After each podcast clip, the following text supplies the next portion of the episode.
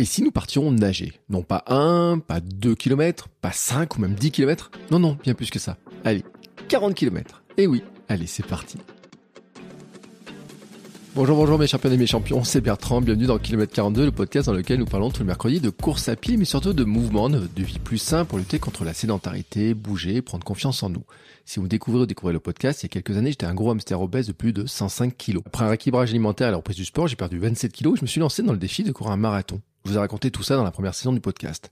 Maintenant, mon ambition est de devenir champion du monde de mon monde et de vous aider à faire de même en vous lançant au propre défi. Toutes les semaines, je partage mon expérience, des conseils, des rencontres avec des personnes qui nous donnent des idées pour bouger, nous aident à progresser et devenir ces champions champions du monde de notre monde.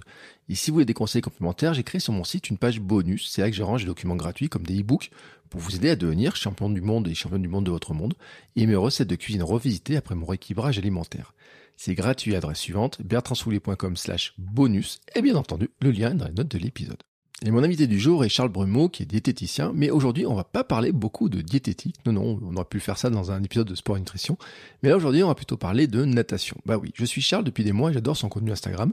il y a quelques temps, j'ai vu que Charles se mettait à nager de plus en plus. Et puis, il avait fait un 10 km. Je lui avais alors envoyé un petit message en lui disant bravo champion du monde de ton monde et je l'avais invité dans le podcast. Il m'a dit oui, mais il m'a dit bon, euh, peut-être qu'on fera plus tard parce que j'ai un gros truc qui arrive plus tard et on pourrait le faire juste après. Mais en fait, il ne m'avait pas dit ce que c'était ce gros truc.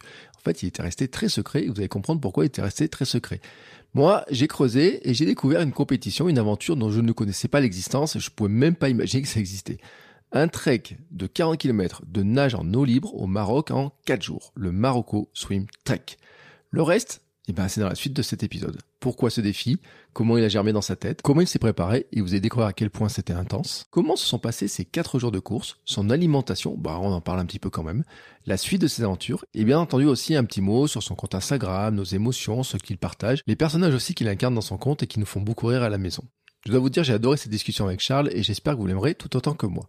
Mais avant de partager avec vous cette discussion passionnante, je fais une petite pause publicitaire car oui, c'est la pub qui me permet de financer ma vie de podcasteur et de sportif et de devenir moi aussi champion du monde de mon monde. Allez, c'est parti.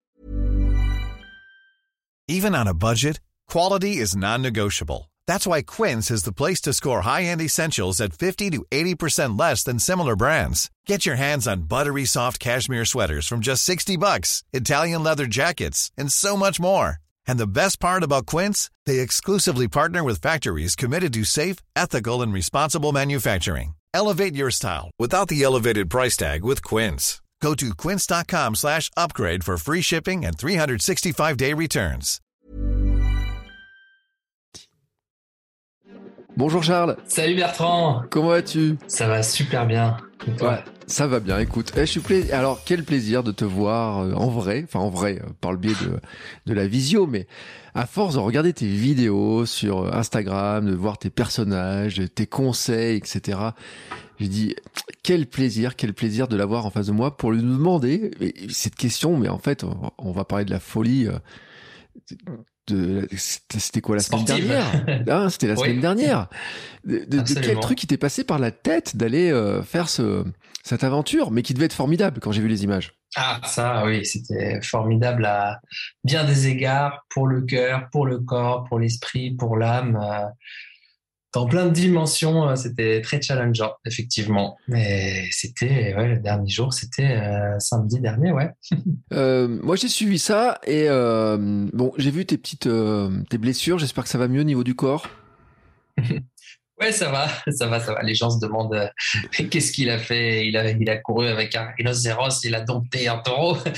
Euh, ouais, non, ça va, ça cicatrise mieux. Mais bon, voilà, on, est sur le côté moins glamour, euh, les petites croûtes dans le dos et le cou qui font bien des frottements dès qu'on met un t-shirt et qui empêchent de refaire du sport et de tout ça. Donc, euh, c'est la partie moins jojo, mais je pense que d'ici deux, trois jours, ça, ça, ira mieux. C'est Calfat et mon ami. C'est ton ami. Alors bon, on va le dire, hein, tu étais au Maroc pour... Alors, je sais pas comment présenter ce, cette aventure que tu as vécue. Moi, j'ai dit, tu vois, pour présenter un peu, j'avais l'impression que c'est un peu un équerre du marathon des sables, mais en nageant. Je me trompe ou? Ouais, c'est pas mal. C'est un peu, un peu ça. Hein. Je crois qu'un trek, c'est part d'un endroit, puis on va à un point B, puis du point B au point C, puis du point C au point D, et tout ça. Ouais, c'est un, un, peu un équivalent, même au niveau de la distance, c'est quasi ça. Euh, je crois qu'on quand on dit ouais un kilomètre de nat, ça équivaut à peu près à 5 de running dans, mm. dans ce qui se dit. Eh ben oui, c'est ça. Donc le Morocco Swim Trek, c'est 30 km de natation en eau libre mm. euh, sur 4 jours, donc avec des épreuves euh, qui s'enchaînent, euh, 6 km et demi, 8 km et demi, 10 km le troisième jour et 5 format sprint, on va dire, le, euh, le dernier jour. et format sprint, sur lequel tu as sprinté d'ailleurs pour arriver dans l'eau. C'est ça, oui, je vois que suis bien. Ouais, ouais, ouais, on est tous partis de, l'eau et c'est vrai que sur, euh, bah, sur chaque épreuve, en fait, euh, moi, j'ai pas les capacités pour me battre pour un, podium, mais j'ai toujours que ce soit sur des départs de triathlon ou de nage en eau libre, quand c'est des mass starts, donc des départs en masse comme on dit, eh bien, euh, je mets toujours un petit point d'honneur à partir le premier ou dans les premiers, à tourner les bras, arriver euh, premier à la bouée sur laquelle on tourne. ça fait partie d'une de mes petites facéties et c'est mon petit coup de folie sur cette épreuve. voilà, ça m'amuse de me dire que pendant quelques secondes, je suis en flèche de course, en tête de course. Mais en fait, je te comprends parce que euh, le dernier cross que j'ai fait, moi, je suis parti aussi comme une balle. J'entends un coup de pistolet, j'ai un dossard sur le sur le ventre. Moi, je je pars euh, comme une balle et puis au bout d'un moment, je me dis mais qu'est-ce que tu fais? Tu regardes un petit peu autour de toi, tu dis là, il y a, je vais me faire. Euh, alors toi, nager dessus, mais moi, rouler dessus, quoi, littéralement. Eh ouais. Mais je te rassure, c'est ce qui s'est passé. c'est ce qui s'est passé, notamment pour le, le 5K et tout, euh, où il y a toujours, bah, c'est vrai que les nageurs sont pas souvent des, des, des très bons runners ou des, euh, surtout pour ça, c'était de la très longue distance et de l'endurance, donc il fallait avoir aussi un petit peu de sprint et rapide ou alors juste ils étaient stratégiques, ils s'économisaient. C'est qu'il y a quand même euh, une heure, une heure et demie de course après, donc faut tenir. Ça se joue pas sur une minute. Mais euh, ouais, du coup, bah oui, j'étais en tête à l'avouer, puis juste à arriver à l'avouer, bah, je sens qu'il y a un truc qui arrive, un espèce de train de nageur et et ouais, tu te fais nager dessus, tu te fais rouler dessus, mais comme je suis habitué un peu au départ de tri, qui sont un petit peu plus, euh, encore plus mouvementés que ça, mm. parce que là, pour le coup, il y a aussi pas mal de, de, de bons nageurs en tri. Bon, ben, je me dis, ça fait partie du game et fin de la facétie et, et bienvenue dans la course, Charlie, accroche-toi, quoi. C'est, ça. Euh, donc ça a duré 4 jours, 30 km de nage en eau libre euh, ouais. au Maroc. Euh, enfin, toi, t'es un nageur. T'as, as nagé dans ta vie pour avoir l'idée d'aller t'inscrire sur un truc comme ça? Ouais, ouais, ouais. J'ai, j'ai nagé dans ma jeunesse pendant 8 ans. Mmh. Euh, notamment dans mon adolescence. Et c'est vrai que je, je m'entraînais beaucoup. Euh, J'étais capitaine de mon équipe à la fac, on a fait le championnat de France et tout, machin, en équipe, on était au taquet, les relais, je motivais mes équipes et euh, ouais, moi qui n'étais pas du matin, je m'entraînais parfois à 7 heures du mat, puis à 7 heures du soir, du soir, pardon. Donc il y avait des entraînements euh, quotidiens, voire bi-quotidien avec la PPG, la muscu et d'autres trucs. Donc c'était euh, avec le recul, je me dis que j'avais une vie d'athlète de haut niveau mm. sans en avoir le niveau. C'est-à-dire que j'étais pas, euh, tu vois, j'avais pris le train trop tard pour, euh, tu vois, être découvert comme des manoudous, tout ça, genre à 6-7 ans, truc, l'envergure de bras, première grande carrière sportive, truc. C'était pas ça, mais euh, ça m'empêchait pas d'aimer ce sport, euh, d'aimer euh, euh, la discipline, de vouloir bien faire, les reprises de nage, les culbutes, m'améliorer à chaque chrono et tout, de maîtriser des paramètres et tout hydratation, nutrition, euh, entraînement, sommeil. Et donc, je vivais cette vie, euh, voilà, quand même, parfois des entraînements 7, 8, 9 fois par semaine. Euh, voilà, quoi, ça, c'était quand même assez structurant dans, ma vie d'ado. Et d'autres allaient en boîte de nuit, tout ça. Et puis moi, bah, je me levais tôt le lendemain matin, donc c'était hors de question de faire le couillon. Donc oui, j'ai nagé un petit peu, ouais, jusqu'à ce que j'ai mon fils à 23 ans. Après, ça, c'était une autre partie de vie. Mais, mais oui, effectivement, je pense que pour s'inscrire à ce genre de défi, faut un petit peu savoir nager. Pas forcément besoin d'avoir eu un gros passé de nageur, mais quand même, quoi, parce qu'il y a des distances qui sont euh, importantes. Euh, quand on passe, euh, voilà, si on fait son 10 km en plus de 5 heures, 5 heures et demie, 6 heures dans l'eau, ça devient dur pour les nerfs, quoi, tu vois. Donc, donc ouais, c'est c'est un truc quand même ambiance conviviale et tout, welcome, c'est sympa, a des très belles aventures humaines, il y a des super moments à passer. Euh, mais quand même, ça reste 30 bornes en natation. Tu te dis pas genre, bah moi je lâche comme une plus, je vais, je vais faire 30 bornes direct, quoi. Faut passer par la case technique un petit peu. Ouais, moi, comme je te disais tout à l'heure, mon souvenir de mon swimrun où il y avait un moment, il y a eu un kilomètre deux d'affilée à faire, j'ai trouvé ça mhm. extrêmement long et j'ai imaginé dans ma tête en me disant s'il a fallu que je fasse 9 fois plus long que ça. Now we're talking, ok. bon, voilà. Après, mais c'est vrai, euh, le, il y en a qui, euh, qui adorent nager. Hein. J'en ai reçu des gens qui adoraient nager.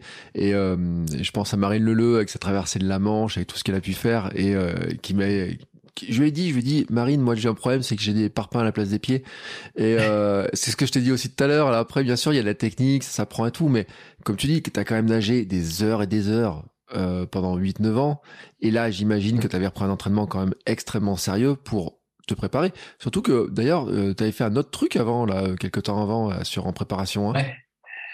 Ouais, c'est ça, j'avais fait un 10 km à Nice. Mais pour rebondir sur Marine, c'est elle, Marine Meleux, qui m'en a parlé en premier du. du on a fait une intervention en, en, nutrition au printemps et tout. Il y avait déjà quelqu'un qui m'en avait parlé au défi de Monte Cristo, qui est une autre course de nage en eau libre à 5 km à Marseille. Il m'a dit, mais euh, je disais ouais, c'est l'année de mes 40 ans, je cherche un dossard euh, quand même qui soit un peu challenging pour moi. Je veux me souvenir aussi de cette année pour ça et tout. Et euh, bah pour moi, un Ironman, vu mon taux d'occupation et tout ça, c'était un peu too much en termes de prépa et tout. Et par contre, elle, elle m'a dit, mais moi, je connais une course de nage, en eau libre, je l'ai faite, super, on sait 30 bornes. Moi, je ça va pas, la tête et 30 bornes et tout. Je commence à dire, mais ça va pas. T'es en mode, euh, ah oui, non, non, mais ça, c'est pour les, c'est pour les vrais, c'est pour les, ah oui, non, non, non, pas du tout. Et puis, ça restait dans un coin de ma tête, mine de rien. Je me suis dit, peut-être un jour, peut-être un jour, là, quand je me sentirai prêt, quand, voilà, quand, voilà. Du coup, il y a, hop, direct, une petite croyance limitante en mm. mode, bon, je nage correct, mais déjà, euh, à la fin de mon 5 km à Marseille, euh, on peut en faire deux, quoi. voilà, j'ai un peu peur. Et puis, euh, ben, cet été, euh, hop, je, me suis inscrit euh, un peu à la Wall Again la dernière minute à la Prom Swim de Nice, qui est un. Alors, il y a plusieurs distances, hein, 1 km, 2 km, 3, 5 et tout. Donc, ça se passe à Nice et c'est 10 km. Et du coup, je dis, bon, bah, il y a aussi, euh, allez hop, let's go, on fait le, full format. Et c'est trois tours de 3,3 en fait. Donc tu sors, c'est une sortie à l'australienne, ça s'appelle. Donc tu sors sur les galets, tu te ravitailles, tu repars pour un tour de 3,3 km, tu ressors, etc. Je dit, allez, diviser en trois tours, euh, quel mec est, quoi. Il y a peut-être moyen de moyenner. Et, euh, je me suis entraîné 4-5 fois comme ça. J'ai fait une fois 5 bornes pour être sûr que je puisse tenir euh, le truc. Parce que inscription à la mm. dernière minute. Voilà, tu connais. Enfin, c'est mon passé de journaliste euh, qui revient en mode, ben, les journalistes, c'est des gens qui sont invités sur des courses, mais qui se préparent pas aux courses, quoi. Qui vont, quoi. ils font des, ils font des triathlons. Ils disent, oui, oh, bah, ça peut passer. Moi, je vais un peu couroter, vite fait. Et finalement, ce 10 km, il est passé pas si mal que ça. J'étais à l'aise, j'étais content de le faire, j'étais heureux, même si j'ai stressé. J'ai mis, je crois, 2h50, quelque chose comme ça. C'était fait une moyenne de un, peu moins de 3 un peu plus de 3 km par heure et tout. C'était franchement pas mal et et joli quoi. Donc je me dis ah, sans prépa donc ça c'est cool. Et euh, et du coup je me dis bah, tiens 10 km je peux le faire c'est cool c'est sympa c'est j'ai récupéré je suis pas tant préparé que ça. Et euh, en octobre, j'ai déjeuné avec euh, Lucille Woodward. Tu l'as reçu, non Il me semble. Oui, je l'ai reçu, Lucille. Mais j'ai vu en plus que, en fait, quand j'ai vu que Lucille participait au, au, Marocco Swim Trek, et toi, tu l'avais pas encore annoncé, et, euh, et ça m'a mis la puce à l'oreille. J'ai dit, là, il y a un truc. Là, il y a un truc. Sans ce, ce coup-là, je me suis dit, là, il y a un truc et euh, d'ailleurs, en, message privé, je t'avais dit tiens, ça serait pas ça, et tu m'as dit oui. Tu vois, donc euh, j'ai bien deviné. Je suis content. Tu vois, mon petit. Euh, moi, je suis pas journaliste, mais j'ai mon, mon, pif de d'ancien blogueur local euh, qui, qui, qui est remonté là-dessus. à qui on la fait pas. ouais. Ça, en fait, je me disais. Puis tu sais, tu m'as donné un indice. Ouais, le prochain, il y a beaucoup de natation et tout. Et je, dis mais qu'est-ce qu'il peut y avoir plus que 10 bornes? Je me suis dit, il va quand même pas traverser la Manche.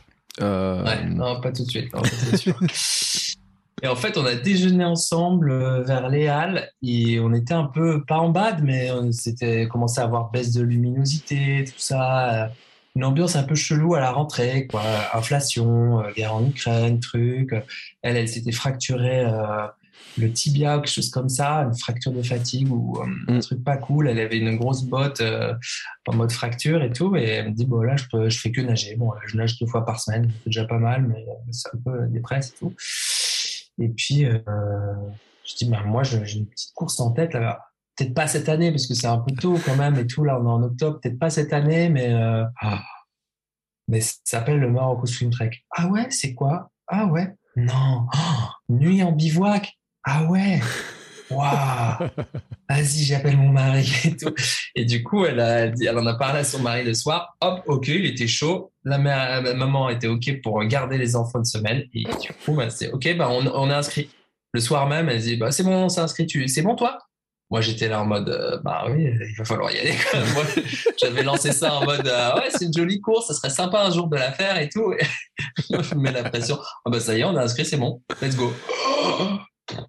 Bah, du coup, euh, inscription directe et puis euh, let's go. Après, à partir de ce moment-là, du coup, j'ai commencé à m'entraîner un peu plus sérieusement mm. avec des coachs et tout, quoi. Ouais. Surtout que Lucille, son mari, c'est quand même. C'est un vrai nageur, Lucille, son mari. Hein. Il finit super bien classé sur la course en plus. Hein. Ouais, ouais, il fait un top 10 et tout, là. c'est pression, quoi.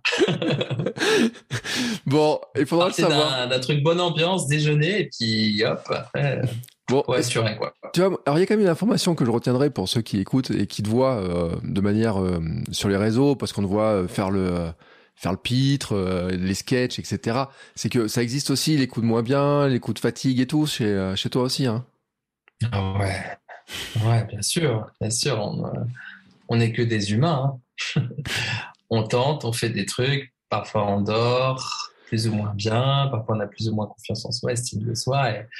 Et, ouais, ouais, bien sûr que c'est c'est aussi parce qu'il y a des silences, qu'il y a du bruit, c'est parce qu'il y a du, du sérieux, qu'il y a du non-rire, sinon ça devient du, du rire goguenard un peu tout le temps. Donc, euh, non, non, c'est, tu vois, le podcast, euh, enfin, moi j'ai créé un podcast dans la, qui s'appelle Dans la poire, et euh, c'est aussi pour laisser du, temps long, de l'explication, où je peux faire 10 minutes comme une heure et demie, et je prends le temps d'expliquer les choses. Je me sens pas formaté par les fameux algorithmes Insta, TikTok, machin, à être super efficace, catchy de l'attention, bidule.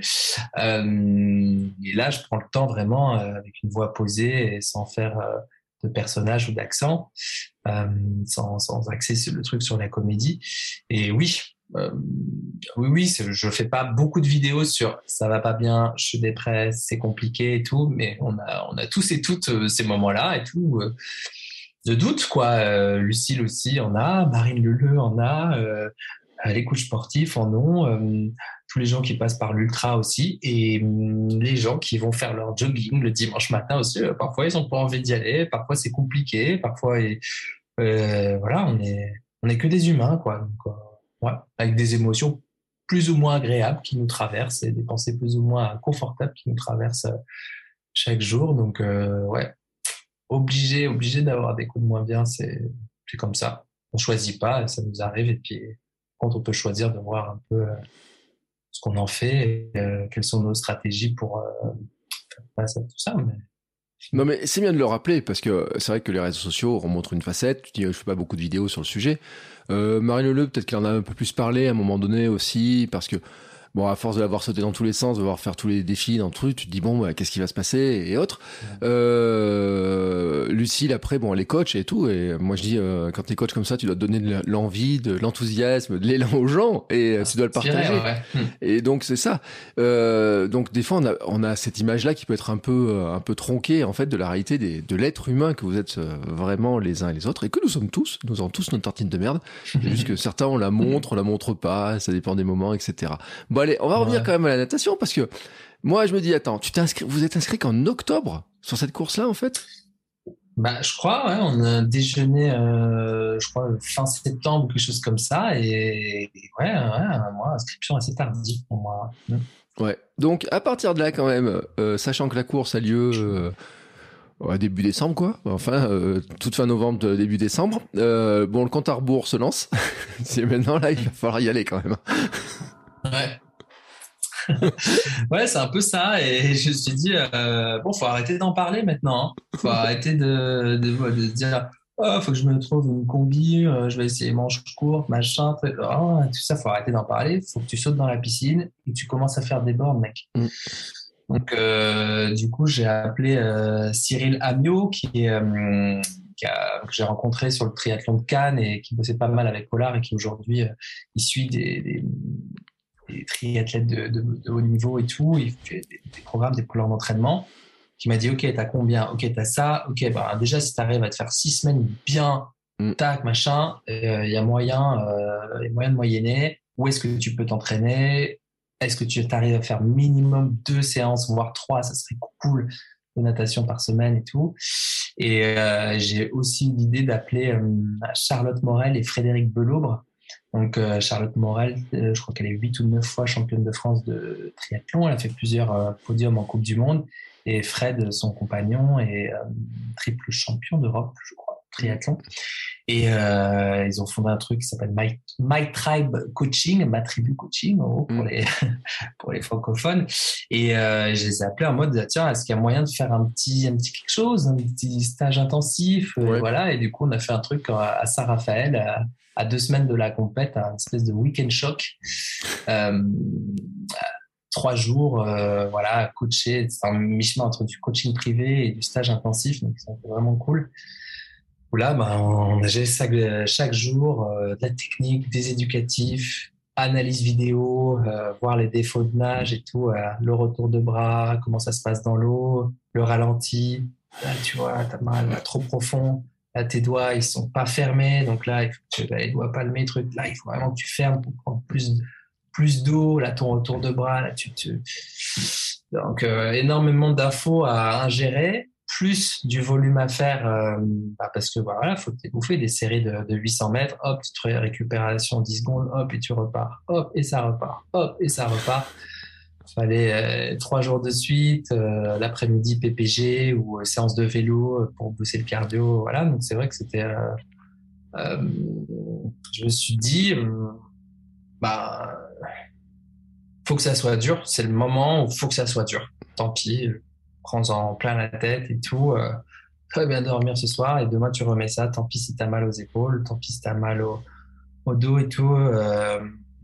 C'est maintenant qu'il faut que ça soit dur. Tout ce qui est plus dur aujourd'hui, euh, euh, ce qui est dur aujourd'hui sera moins dur pendant la course. Quoi. Donc, euh, voilà. sais ce que ça fait d'encaisser. Donc, souviens-toi de tes jeunes années de nageur où tu faisais du foncier c'est peut-être pas si loin que ça. oui, c'est pas si loin que ça. Hein. Voilà, c'était hein? hier. Ah, c'était hier. Hier encore. Ça s'oublie pas la nage. Non, ça s'oublie pas, mais euh, la glisse, tu vois, l'alignement et tout, ben, tu le retrouves, le fait d'être aquatique, mm. comme disent les nageurs ou les apnéistes, tu ne le retrouves qu'en passant du temps dans l'eau. Mm. C'est comme le vélo et tout. Le vélo, faut faire des bornes. Si tu veux être bon à vélo, il n'y a pas le meilleur vélo de trucs, de machin. Tu es sur le steak. Tu mm. vas, voilà. Et là, c'est pareil dans l'eau. Ben, à un moment donné, ouais, faut passer du temps dans l'eau. Euh, arrêter de faire des petites séances d'une heure où tu dis, ben, ça va, j'ai fait mes trois bornes et tout. Ben non, tu te prévois ton après-midi, tu essaies de passer deux heures, deux heures et quart dans l'eau. Tu vas, tu restes dedans. Il y a des réflexes qui reviennent. Tu deviens de plus en plus à l'aise avec euh, cet élément, quoi. Donc, euh, tu vas passer du temps dans l'eau à faire tes 30 bornes, donc autant euh, t'en faire une pote, quoi. Donc, en final, tu as réussi. Euh, enfin, le coach, quand tu l'appelles comme ça, tu dis euh, j'ai six semaines là ou un truc comme ça, il dit euh, c'est ouais. jouable, il dit il te prend pour un fou, il dit euh, t'as quel niveau de départ, il, il, te balance dans l'eau pour voir, qu'est-ce qu'il fait là? Ouais, regarde si je flotte comme un neuf dur ou pas, allez hop. Euh, il dit bon, euh, ok, bon, ce qui est cool, c'est que tu as une petite base, on part pas de zéro et tout, voilà. Euh, dans quel niveau de forme tu es, quel sport tu fais déjà, un peu de yoga, un peu de crossfit et tout, t'es pas complètement à plat plat, ok, d'accord. Tu as une forme physique quand même, mmh. tu vois, deux trois fois par semaine et tout. Euh, il me dit bon, alors ça peut pas être la prépa idéale, quoi. Tu as six semaines bien bien costaud, ça peut pas être la prépa idéale, mais c'est la prépa qu'on fera. Mmh. Voilà. Donc, on, fera le taf et on va commencer, on va faire du volume, on va faire un peu de sprint et tout. Mais oui, il est, il est en mode, je suis OK pour t'accompagner et tout. On va tout donner, on va faire un feedback avant, pendant le truc et tout. On va essayer de gérer les temps faibles et les temps forts. Et j'en ai eu quelques-uns, même en pleine prépa. Même si j'étais très motivé, bah, à un moment donné, j'étais écœuré par le truc aussi. Euh, c'était un peu la limite du, euh, du euh, côté motivation. Gonna make it, gonna make it, gonna make it, fatigué. Voilà. donc, donc ouais, il était en mode plutôt présent et soutenant et il était lucide sur bon voilà on s'y prend pas six mois en avance quoi donc mm. on peut pas faire le truc bien comme il faut avec un, truc aux petits oignons vraiment arriver pic de fatigue pic de forme machin truc on, fait du gros volume les trois premières semaines et puis après on voit commenter et on ajuste quoi Ouais, parce que surtout, en plus, tu dis finalement, tu as le gros stage là, deux semaines avant, le, avant la course. Euh, mm. T'as pas vraiment beaucoup de temps pour dire je vais faire de l'affûtage ou quoi que ce soit. Enfin, t'es surtout sur un truc de te dire il faut que j'arrive à avoir le volume pour tenir mes, 30, mes 30 bandes, quoi. Ouais, c'est ça. C'est un peu ça. Et le stage était aussi pour ça, pour dire bon, euh, déjà trois jours d'affilée, on va voir si tu arrives à faire trois fois cinq bandes, quoi. Mm. Déjà, c'était en gros le volume que je faisais, un peu plus parfois. Euh, mais sachant qu'il y avait des séries de sprint, il y avait euh, du drafting, donc le fait de et Charlotte qui plongeait dans la, dans la piscine à côté. Du coup, je devais drafter, de me mettre un peu plus bas que son épaule pour essayer d'être tiré par son, le, le tirant d'eau qu'elle faisait, quoi, en mmh. fait.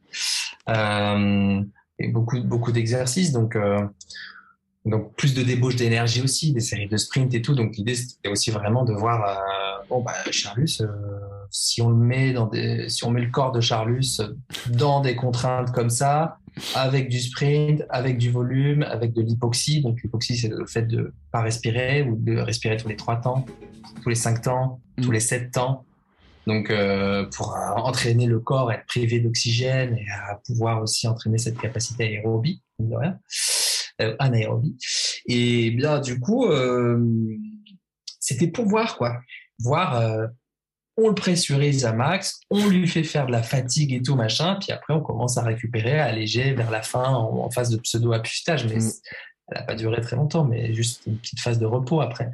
Mm. Et la phase de repos a été en fait perturbée par euh, le rhume, euh, la toux. Euh, un petit peu malade juste avant de partir, donc on était sur un, on n'était pas sur une prépa idéale, mais on était sur une euh, prépa euh, de vie, quoi. J'ai envie de dire avec toutes les contraintes du quotidien, sur euh, ben, voilà quelqu'un qui est boss en libéral, qui fait du contenu, qui a plusieurs activités, et qui a, qui a pas trois quatre après-midi par semaine à consacrer à nager, quoi. Mm.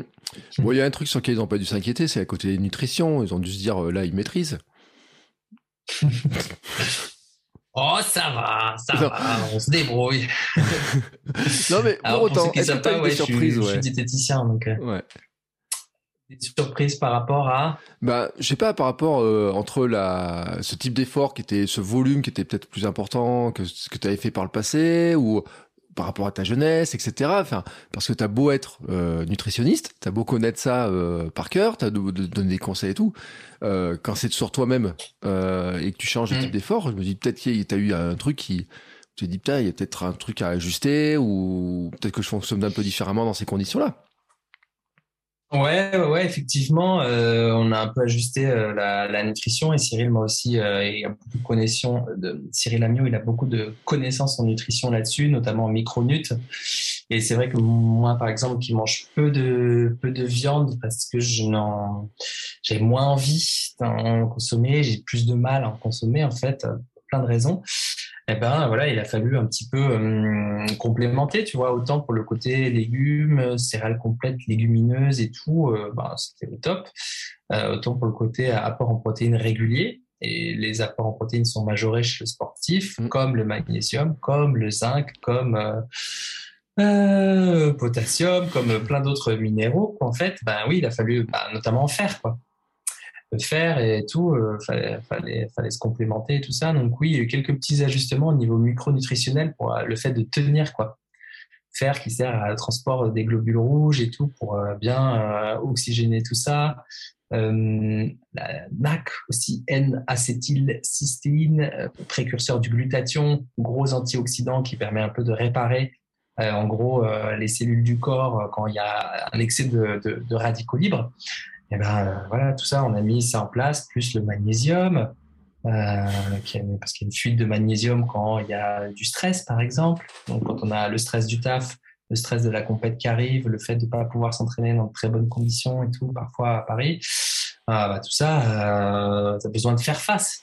Donc il faut aussi les vitamines et minéraux pour que ton corps il puisse euh, avoir ce qu'il faut, quoi, pour pas juste déjà pour pouvoir aller à l'entraînement et s'entraîner, quoi. Que moi, pour rappel, euh, j'habite à Vincennes et j'allais m'entraîner à Puteaux, de l'autre côté de Paris, puisque je sais que les piscines à côté de chez moi, c'est soit 25 mètres, et moi, j'arrive pas à nager dans 25 mètres, c'est trop petit, ça. Je fais quelques mouvements et la coulée de nage et tout truc, j'arrive à nager genre 12 mètres, c'est chiant. Euh, je préfère 50 mètres et euh, à la piscine de Puteaux, oui, je prenais le RER, e je mettais mon vélo dans le RER, e je le, je le chargeais à je changeais à la défense et je faisais la suite du trajet en vélo. Et là, j'arrivais à Puteaux au bout d'à peu près trois quarts d'heure, une heure. Et après, j'avais ma session et je repartais. Parce que, ben, du coup, quand tu es tout seul dans ta ligne d'eau, mm. quasi, en après, dans l'après-midi ou dans la fin d'après-midi, euh, eh ben, ça te change les conditions d'entraînement. C'est super important, les conditions d'entraînement. Si tu vas nager à l'heure de pointe, au Halles ou ailleurs dans Paris, tout, c'est la galère, et que tu passes ton temps à éviter les autres, à pas te blesser avec euh, les plaquettes des autres, à prendre des, coups de plaquettes dans la tempe, euh, ce genre de trucs et tout. Ben, déjà, c'est stressant, tu as du mal à, placer ta nage, à, prendre tes chronos, à relire ta feuille d'entraînement pour faire tout ce que tu as à faire. Pourquoi tu te décourages avant la fin de, la session? Puis juste au niveau du plaisir, tu vois, mm. autant pour la bouffe que pour euh, le côté entraînement. Euh, faut, que ça, tu passes un temps important dans l'eau euh, tu kiffes un peu, que tu puisses exprimer ta nage euh, sans avoir peur de te blesser ou de blesser les autres ou de, faire gaffe à contraindre ton mouvement parce que tu vois qu'il y a quelqu'un en papillon qui arrive et que il peut vite te mettre un petit coup de poignet dans la tempe si son amplitude est trop large, tu vois. Des petits trucs euh, euh où que bah, les gens, quand ils sont à l'heure de pointe, bah, ils sont pas tous nageurs et puis euh, en dos ils sont pas super rectilignes et puis ils savent pas se faire doubler, ils savent pas doubler ils savent pas que quoi, toi, quand tu arrives et tu vas faire ta culbute en crawl, et eux, ils repartent en jambe de crawl tout doucement, bah, eux, ils veulent juste faire leur longueur, alors mm. qu'en fait, bah, il vaut mieux qu'ils te laissent passer, euh, plutôt qu'ils se fassent dépasser deux secondes après, que ça va les saouler, ils vont se, prendre, vont se faire éclabousser et tout. Bah, tout ça, c'est du. C'est des questions que tu te poses pas quand tu es dans des bonnes conditions d'entraînement. Moi, mm. j'ai préféré euh, faire du temps de transport et payer un peu plus cher pour, euh, pour être plus serein vis-à-vis de ça, tu vois. J'avais déjà six semaines, que six semaines de prépa ben, quand je nage, il fallait que ce soit dans de bonnes conditions. Non mais et c'est important de le préciser parce que c'est vrai moi des fois la piscine ça me tape sur le système.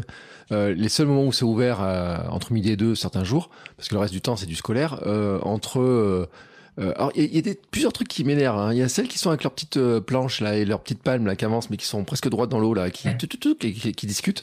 Euh, moi je sais jamais quoi en faire. Et puis alors il y a ceux aussi qui sont avec les masques, euh, avec les tubas et tout là, tu sais, et qui s'arrêtent jamais, qui tournent, qui tournent, qui tournent, que tu sais jamais où te mettre en fait par rapport à eux là. Ils avancent, ils, ils tournent et tout.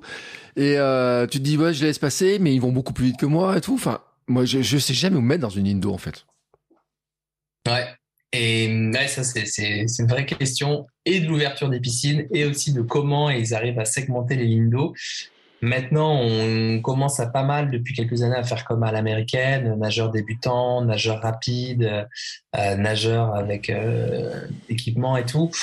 Après, bon, tu vois aussi des gens dans la ligne des, des rapides qui, qui trop à faire là à faire quelque chose là, même si ça se fait pas de dire ça, mais euh, on est toujours le lent de quelqu'un, on est toujours le rapide de quelqu'un, mm. on est toujours le con de quelqu'un, bien sûr. Euh, mais oui, c'est des lignes qui sont un peu souvent squattées. Il faut se faire sa place.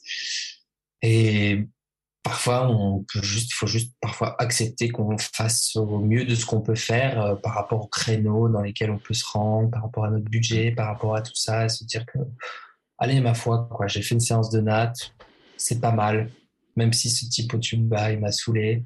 Euh, bah, voilà, il m'a saoulé, puis je vais peut-être euh, pas passer ma soirée à gueuler dessus, à lui mm. consacrer de l'énergie, puis, être fier de, sa séance déjà.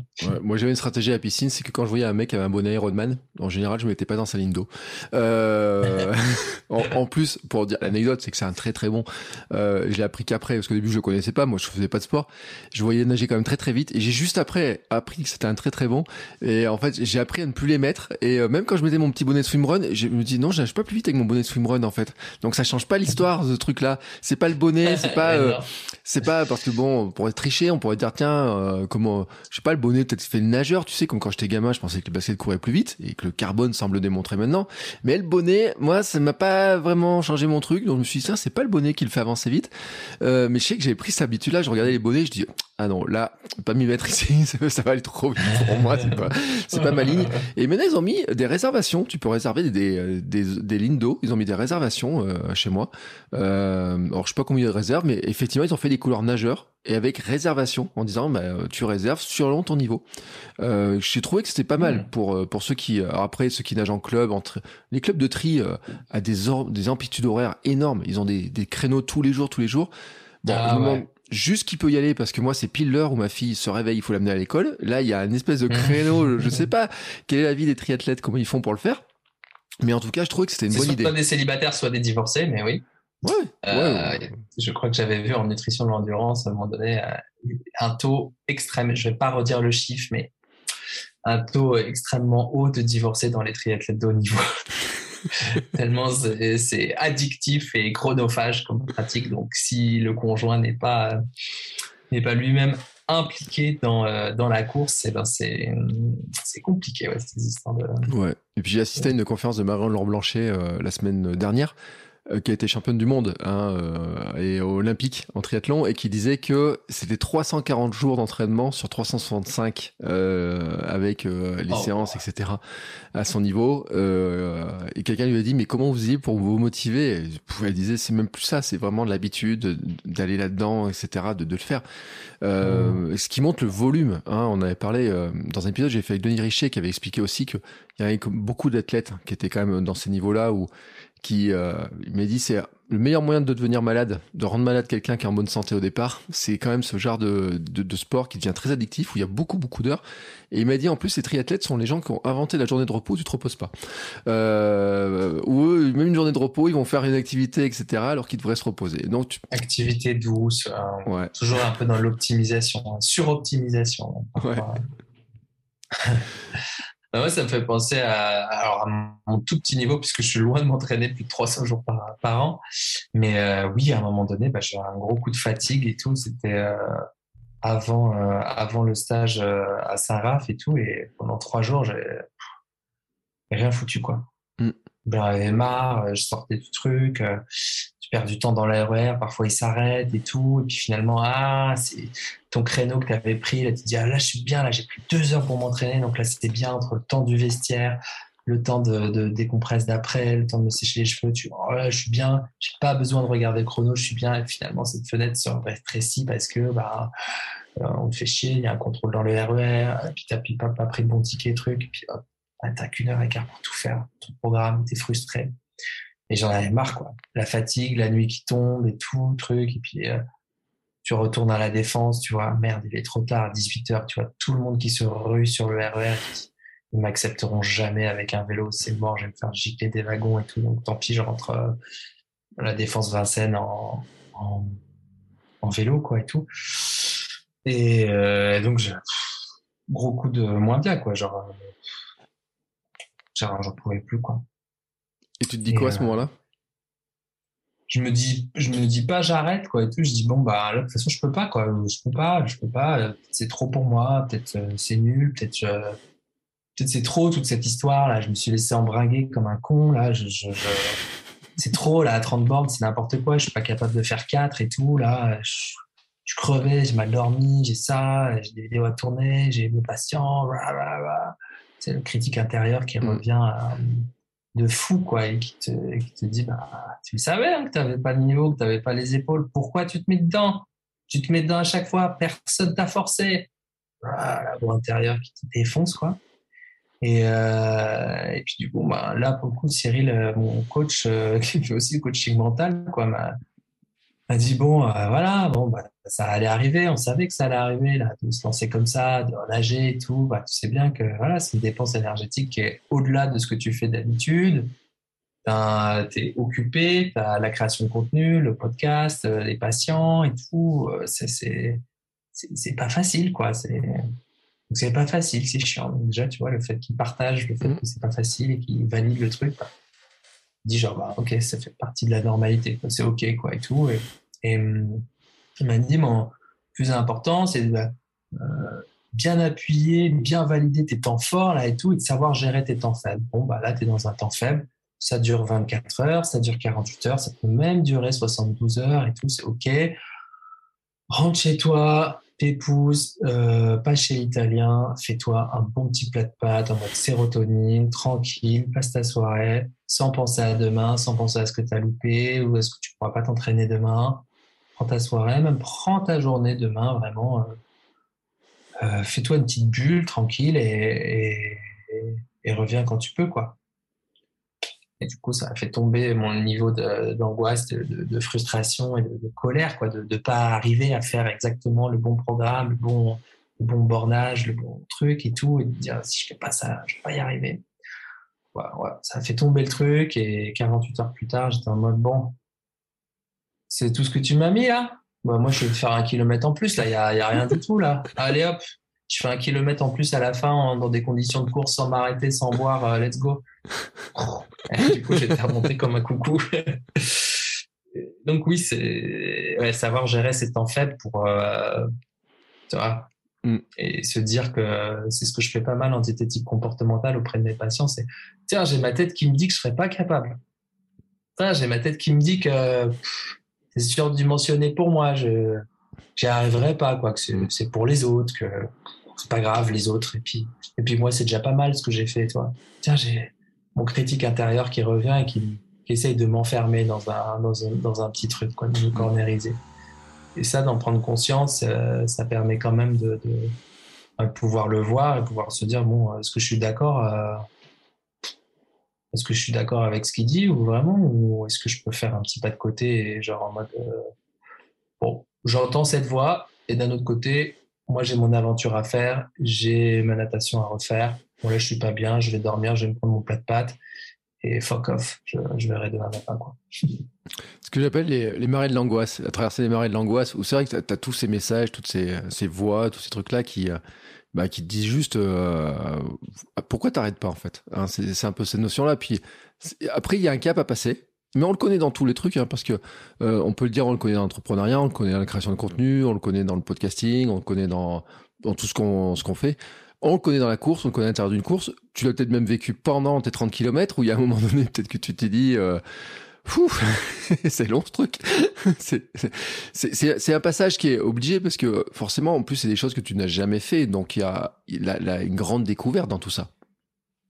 Ouais, c'est gérer euh, la part d'inconnu. Euh, ce sera quoi l'ambiance, euh, qu'est-ce qu'on aura comme petit-déj, comment je pourrai bien récupérer.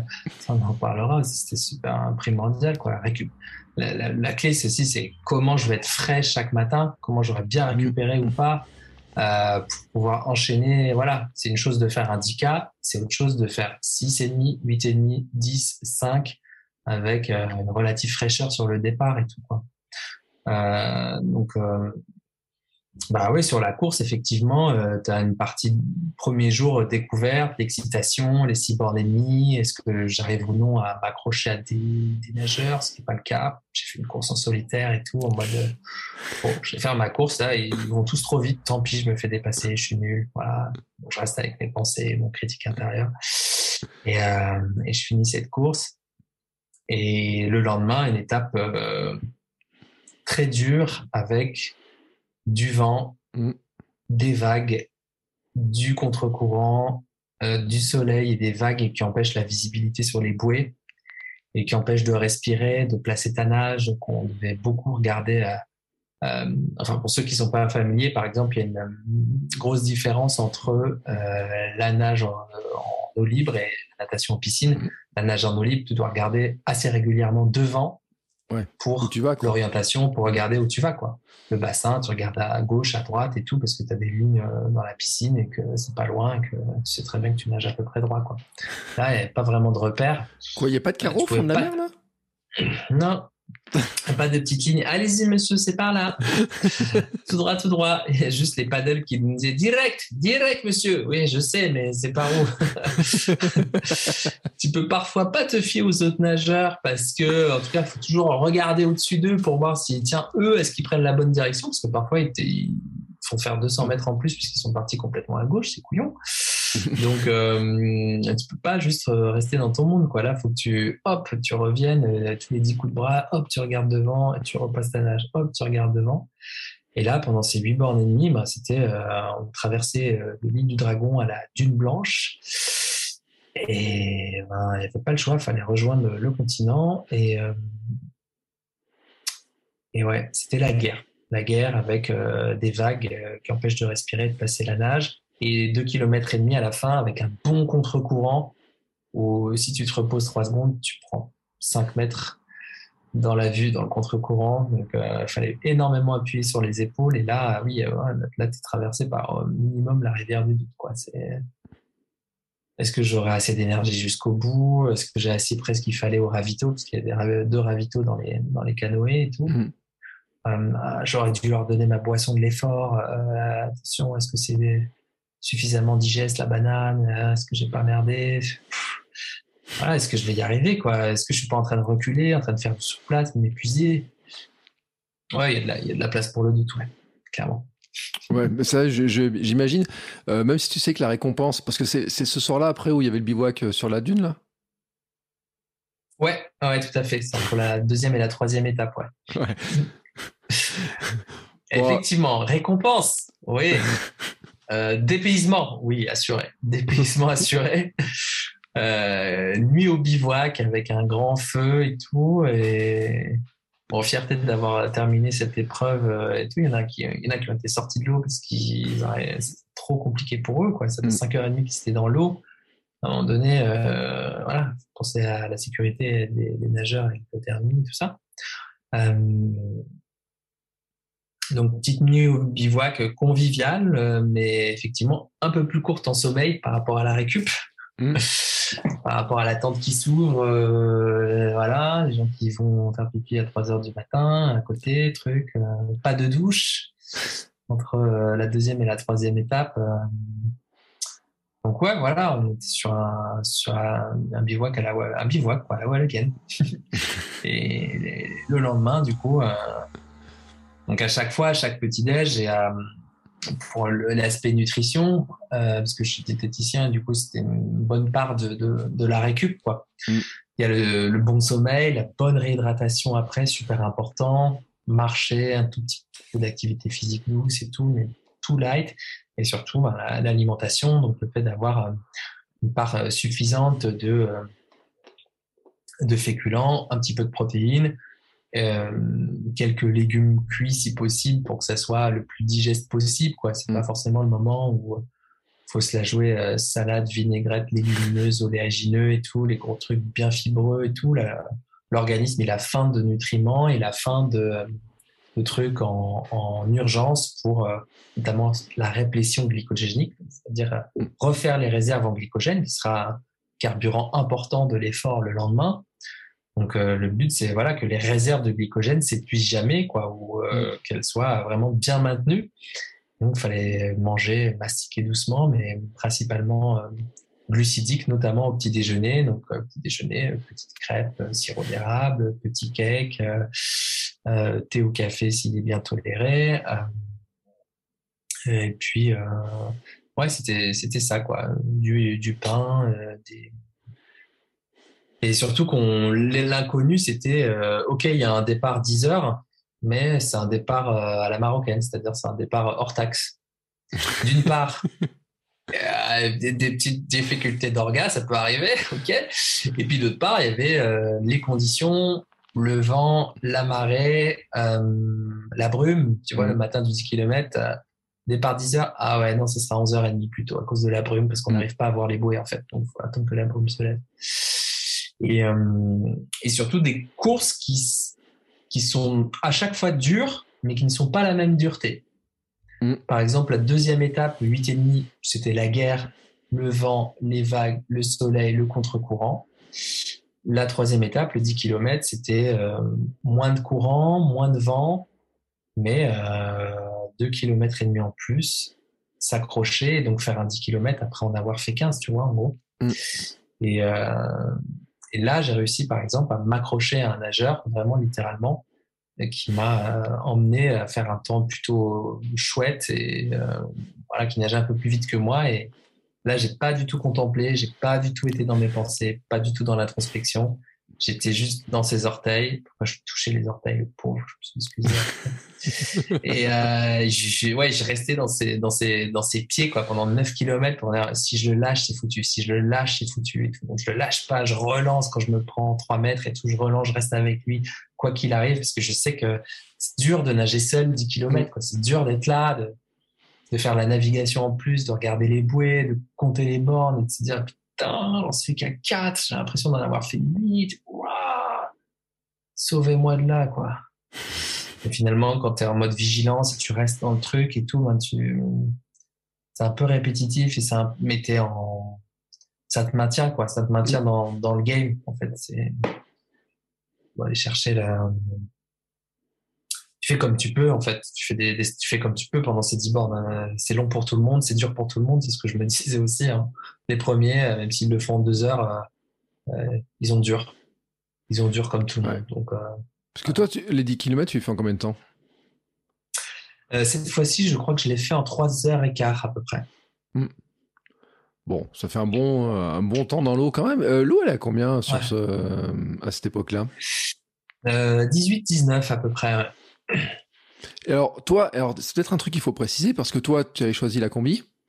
Euh, Il y en a qui Ouais. l'ont fait euh, maillot de bain. euh, Enfin, dans ce cas-là, c'est maillot de bain et bonnet hein, pour certains. Euh, Il y avait un classement, mais d'ailleurs spécifique pour ceux qui étaient, euh, qui étaient en maillot de bonnet. hein. Classement maillot, classement combi, puisque la combi euh, améliore euh, la portance, Mm. Euh, améliore l'aérodynamisme et tout, et plus pratique aussi pour un meilleur isolant thermique. Euh, on voit bien, quoi, ça fait vraiment remonter les jambes et le bassin, donc c'est quand même plus, plus facile. Mais oui, euh, ça ne va pas empêcher de me faire dépasser par des mecs en maillot de bain. euh, Ça fout le seul hein, quand on est dans le combi de se faire dépasser par des mecs en maillot ou des meufs au maillot. Mais c'est le jeu. ça fait partie du truc à accepter. Putain, merde, chier, puis hop. C'est pas grave. Ouais, S'ils passent devant, ils sont pas dans le classement, c'est pas le même classement, Balek. Ouais, c'est pas grave, de toute façon. Et, euh, et c'est vrai qu'après, en plus, euh, tu sais pas ce qu'ils ont comme euh, passé de, de nage et tout. Hein, c'est euh, toujours pareil. Ouais. Il y en a qui paraissent pas, mais qui. J'ai vu là l'image. C'est toi qui l'as publié ou c'est Lucille, le- l'Italien de 78 ans? Il avait quel âge? Non. euh, quel âge il avait là? 72 ans, ouais. 72 Ouais. ans, ouais. 72 ans, il nage tous les jours. Mm. Il y avait une femme euh, ouais, de 68 ans, une autre femme de 65 ans et tout. et C'est, et voilà, là, elle fait, fait top 9. Lui aussi, il était dans, dans le groupe des nageurs de tête, quoi. Pas Mm. dans le groupe des trois premiers qui nageaient ultra vite, mais 70 balais, le mec. Euh, il envoie, quoi. C'est vraiment inspirant de voir des gens comme ça et tout. euh, c'était de 15 à 72 ans, quoi. Qu'il y avait une, une jeune femme de 15 ans, il y avait une exception à, à la règle, cette fois-ci pour une nana mineure, quoi, et Kiyen, je crois qu'elle s'appelait. Et euh, tu vois, euh, je me dis, euh, moi à 15 ans, là, comme ça, traverser l'océan et tout, avec le vent, les vagues, en voyant rien, c'est la guerre et tout, t'arrives pas à, nager correctement et tout. tu retournes devant, il y a personne, derrière, et sur les côtés, il y a personne, il y a juste du vent avec le soleil qui se reflète, qui, empêche de tout voir. Tu putain, flip, quoi. Belle gosse, quoi. 15 ans de faire ça, euh, chapeau, quoi. Ouais, Peut-être t'aurais pas eu l'idée à euh, 15 ans d'ailleurs de se plonger là dans un truc Ouais, je ça. pense que, ouais. Ouais, c'est vrai qu'à 15-20 ans, on est plus, euh, plus sur euh, la perf, euh, sur le chrono, en bassin, sur tout ça, quoi. Et je suis pas sûr d'avoir eu la force mentale de tenir, effectivement, à 18-20 ans. C'est Mm. des ressources mentales qu'on acquiert aussi avec euh, l'expérience et on se dit que ça va aller, en fait. Ça va souvent. J'ai jamais abandonné sur une course. Tu en fait, gonna make it. T'as été euh, surpris d'ailleurs par le profil des participants, tu, euh, enfin parce que tu t'attendais à quoi par rapport à où avais finalement avais, tu t'étais renseigné un petit peu ou tu, finalement où tu vas en découverte totale en disant moi je verrai bien ce qui va se passer mais de toute façon je suis inscrit. Euh... t'as préparé ça comment en fait un petit peu là, sur les, les jours avant? Comme ma prépa j'ai pas préparé ça de ouf je me suis dit de toute façon j'y vais quel que soit le profil des participants va falloir le, la faire cette course va mm. falloir la boucler va falloir les et rentrer ces bornes, comme dit euh, Steven Yarrick, l'aventurier à vélo. De toute façon, euh, ça va rentrer. Hein. Il va rentrer ces bornes. Hop. Mm. Et eh ben, euh, là, j'ai vu que ça nageait vite quand même au départ et tout. il y avait des, voilà, quand même, des gens qui arrivent à faire, je crois que c'est 2, 2h15, 10 km, 2h15 et tout. ça, 2h, 2h20, ça, ça, avance, ça avance pas mal, quoi. Et euh, je crois qu'il y avait relativement tout profil dans les nageurs et les nageuses. Il y en avait qui, qui, qui faisaient ça depuis. Euh, je le savais pas avant, mais c'est en, rencontrant les gens. Quoi, c'est la septième édition, tu vois. Et là, il y avait beaucoup d'envie parce que euh, c'était, il y avait, il y a rien eu pendant deux fois à cause du Covid. Euh, et là, c'était, euh, il y en avait qui se retrouvaient, ça fait cinq fois qu'ils le font, il manquerait cet événement pour rien au monde, même si c'est dur, même s'ils mettent du temps et tout, ben, ils sont toujours fiers de l'avoir accompli. Et euh, ouais, il y avait plutôt une diversité de profils, il y avait à peu près un tiers de Marocains, et puis tout le reste des nationalités différentes, euh, Espagnol, Pologne, États-Unis, Italie, Portugal, France. ouais, c'était vraiment la juste iranienne aussi. Donc ouais, c'est assez euh, cosmopolite, comme on dit, et euh, assez rafraîchissant. Mais je crois qu'il y a plutôt tout profil dans les gens qui savent à peu près nager.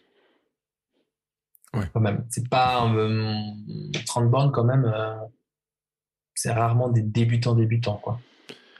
Oui, parce que en plus, euh, alors je sais pas s'il y avait un temps, enfin je pense qu'il y a quand même un temps limite. Tu disais aussi, euh, il y en a qui ont dû sortir de l'eau parce que euh, il y a une question de sécurité. Enfin, tu peux pas t'arrêter mm. là au milieu en disant je fais une petite pause, je dors sur le bord de la route. je pense à Sion ouais. quand tu me parles de Sion Yarick, qui dit je dors cinq minutes dans le gravier puis je repars. là, en nageant, il y a un truc qui qui qui, qui marche pas quoi. Et qui peut pas marcher. Et puis même pour l'orga qui doit repositionner les bouées pour le, parcours du, lendemain, en fait, aussi. Euh, et puis, bah, voilà, on reste pas 8 heures dans l'eau non plus, comme ça, quoi. Donc, euh, euh, donc oui, faut parfois prendre des décisions, même si c'est pas facile pour, pour les gens qui sont là aussi pour finir toutes leurs épreuves et être finisher. pas facile de, de, décision à prendre, mais bah, quand c'est trop dur, tu vois, le dernier, il y avait un virage à prendre à la deuxième étape sur les 8 km et demi et tu savais qu'il restait 2 km et demi à faire et ces 2 km et demi là étaient à contre-courant mm. et, c'était de moins en moins facile quoi. Et plus le temps passait, moins c'était facile. Et ces personnes, elles ont fait le virage, elles avaient déjà plus de 4 heures de course. Elles auraient mis euh, beaucoup plus de temps pour faire la nage à contre-courant et du coup leur gars, bon, il faut euh, il faut qu'elles aillent se reposer aussi pour le 10 km de demain, quoi. Tu vois, c'est aussi mm. euh, pour elles, quoi. Euh, le, tout à l'heure on parlait de l'alimentation, mais en moi il y a, enfin c'est mon côté très pratique des choses. Je me dis bon, t'as des trucs qui rentrent, tu me parles de, de ravitaillement pendant la course. Euh, Je me dis comme la, gestion, euh, tu vois, euh, t'es dans de l'eau de mer pendant, tu as de l'eau, tu, tu dois en avaler en pagaille, surtout avec les vagues, les courants, etc. Ouais. Euh, comment tu, ton organisme il réagit dans ces conditions-là? Enfin, enfin, au bout d'un moment, tu dois avoir la bouche qui est euh, salée en permanence, tu dois pas être bien. Enfin, en plus j'ai les images de Marine Leleu quand elle traverse la Manche qui, qui, qui est gonflée à cause du sel et tout. Je me puis elle pareil aussi qu'elle avait mangé beaucoup de beaucoup de riz pour euh, pour être un peu constipée. Mais je me dis c'est quoi la gestion de comment, quand tu sors de l'eau là, tu te sens comment en fait? Alors dans l'eau, dans le côté ravito, effectivement, on demande tout de suite de l'eau pour euh, chasser le sel de la bouche parce qu'on en prend pas mal. Euh, moi, c'est ma hantise d'avoir des troubles digestifs hauts, c'est-à-dire tout ce qui est reflux et autres, et et je pensais euh, étanchéité, euh, étanchéité de mes doigts, donc mm. resserrer mes doigts, resserrer ma bouche et chasser vraiment tous les, toute l'eau de mer à chaque respiration, parce que tu en prends quand même un peu, et pour éviter justement d'avoir ce genre de troubles digestifs, d'avoir le ventre ballonné, parce qu'après, il y a plus, euh, enfin, vraiment, il n'y a plus rien qui passe, quoi, en fait. Mm. Ni l'eau, ni les, ni les bars, ni les bananes et tout. Donc, euh, vraiment, éviter ça. Donc, c'est- il y a une bonne angoisse là-dessus. Donc, je fais super gaffe à ça. Pour les ravitaux, bah, on avait soit des petites barres de céréales, soit des bananes mûres. Moi, j'ai opté pour des bananes relativement mûres, puisque ben, plus c'est mûr, mieux ça passe et tout en termes de glycémique haut. C'est ce qu'on veut justement, d'avoir d'avoir des trucs immédiatement disponibles pour les muscles. Et euh, tu vois, tu le fais par demi-banane, tu mastiques bien, tu prends un peu d'eau et tout, et puis, ça passe bien. C'est pas forcément un ravito tu casses la croûte de dingue, quoi. Tu prends, tu prends l'équivalent, enfin, enfin, de ce que j'ai vu, moi, c'est euh, Mm. voilà une petite demi-bouteille d'eau vite fait et un petit, euh, une petite banane euh, max, quoi, quelque chose comme ça. Après, tu repars, quoi. Tu repars pour pas perdre de temps et voilà. Mais et quand tu reviens, bah, faut quand même attendre que, même si c'est un sport sans impact, enfin, t'attends un peu que le sang revienne aux, aux organes digestifs, puisque le sang, euh, l'afflux sanguin est allé vers la périphérie des muscles pour pouvoir fournir l'effort. Et là, t'attends un petit peu que ça revienne, et quand ça revient, effectivement, il y a une grosse, grosse, grosse faim, quoi. Mais quand tu sors, euh, tu, tu bois un peu par, euh, tu tu titubes un peu, et puis tu, tu bois par réflexe, tu te réhydrates tout doucement, et puis une petite barre avec euh, du sucre, tu vois. Mm. A pris du sel dans la face, quoi. Avec du sucre, euh, même des trucs avec un petit peu de noix et du, du barre de céréales aux noix avec un peu de, de miel et tout, ça fait grave, ça fait grave le taf. En attendant, euh, le couscous berbère. C'était pas ta hantise d'ailleurs, l'alimentation, le soir et tout, genre euh, tu dis couscous berbère et tout, mais enfin le- le lendemain après, euh, tu te dis euh, qu'est-ce qu'ils vont me servir au repas le soir? Enfin après, c'est prévu, ils savent quand même que vous euh, qu'il va falloir nourrir et tout, mais t'as- t'avais pas, euh, il y a des trucs, tu te dis ça, j'ai pas trop le prendre, j'ai un peu une crainte pour le demain ou des choses comme ça? Ouais, ouais, ouais, ouais, c'est des choix. hein. Clairement, c'est des choix. Euh, Franchement, la nourriture était très bonne tout au long du trajet du, de l'aventure. Euh, Peut-être euh, y a eu juste un repas sur le bivouac qui était un petit peu moins sapide ou savoureux, Euh, on avait toujours le, du choix, quoi. Et toujours du choix. Donc ça, c'est cool pour dire, bah, tiens, ça, ce genre de truc, ça me réussit pas. Tiens, je vais plutôt prendre telle légumineuse plutôt que telle autre parce que celle-là, je sais que je mets du temps à la digérer. Moi, le, combo euh, euh, petits oignons marinés, pois chiches, feuilles de laitue, truc, machin, je me le prendrais plutôt le dernier jour, euh, une fois que les épreuves sont passées, ce genre de truc. Donc là, c'est- j'ai quand même pu prendre, euh, enfin, c'était une source d'anxiété et d'angoisse avant d'arriver sur le truc. Et quand j'ai vu les premiers repas et les, euh, c'était un buffet, donc tu vois, avec, avec plusieurs entrées, plusieurs plats, avec viande, avec poisson, sans viande et tout.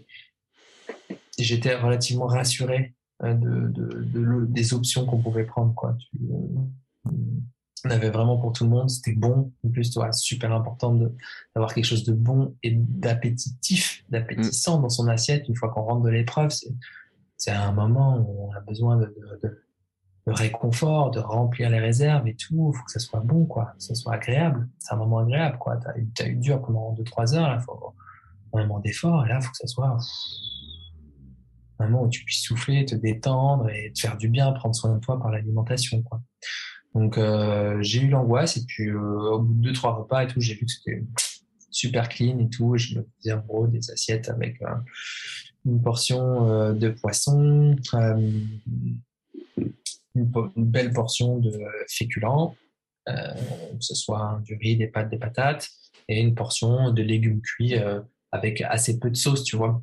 Effectivement, euh, je suis pas allé sur euh, des pizzas, des plats en sauce, ce genre de trucs-là, parce que c'est euh, très bon, mais relativement peu digeste.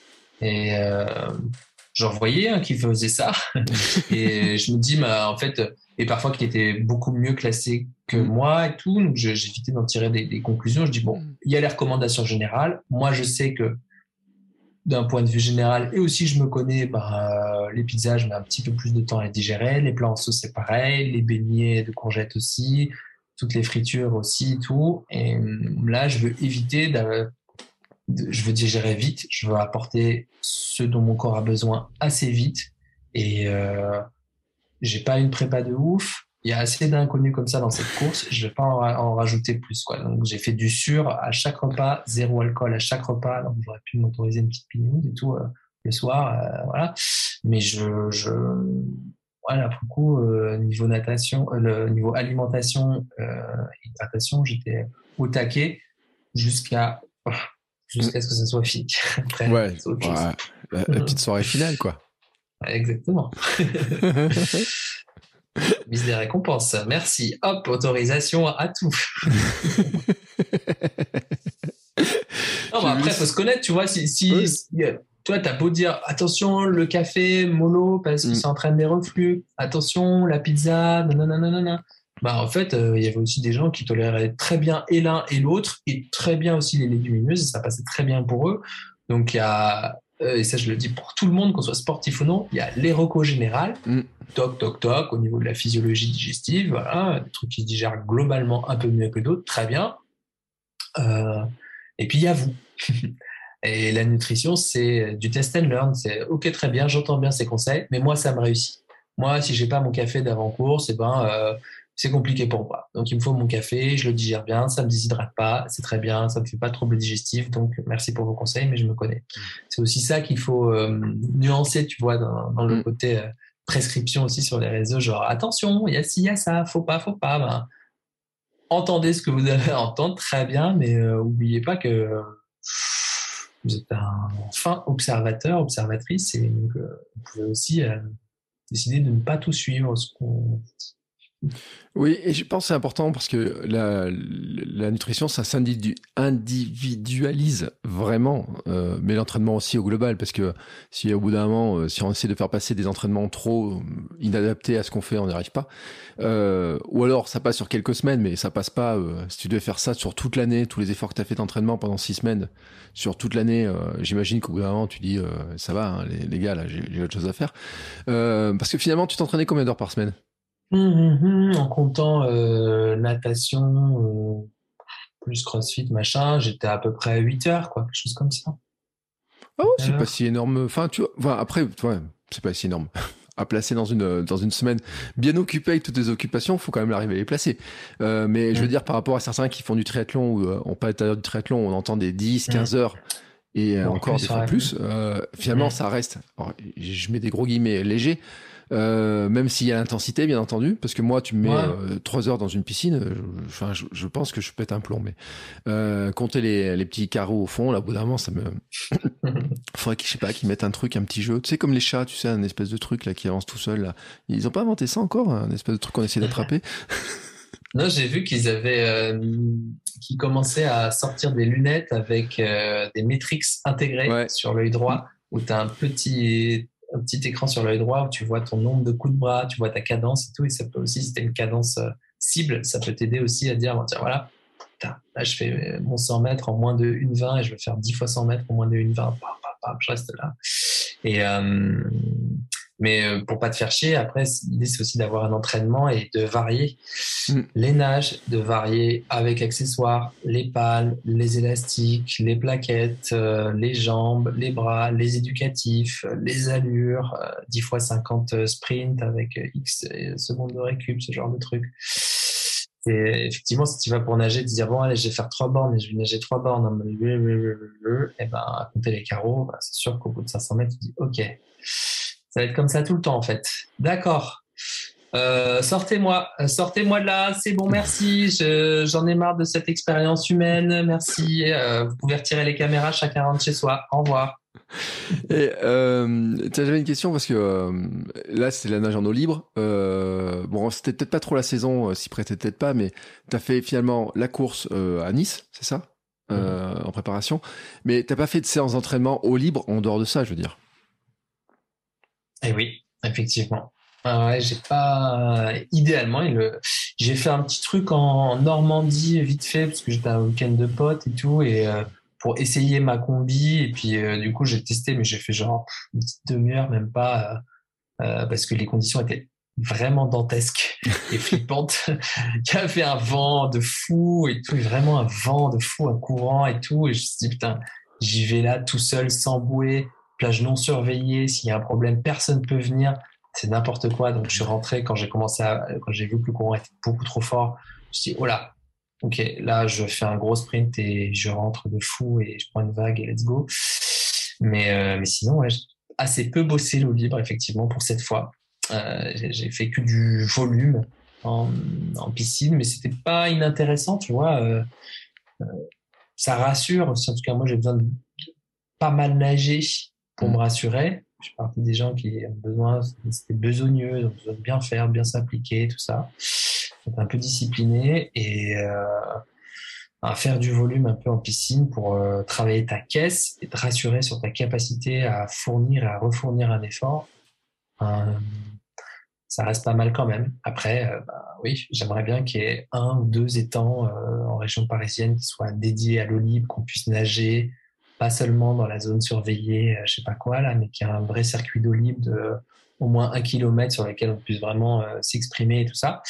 Mais il faut demander à Valoche. Et Valérie Pécresse, elle est plus préoccupée par le fait de augmenter ou non le pass Navigo de 75 à 90 euros, plutôt que de faire des étangs d'eau libre pour les, les nageurs en eau libre.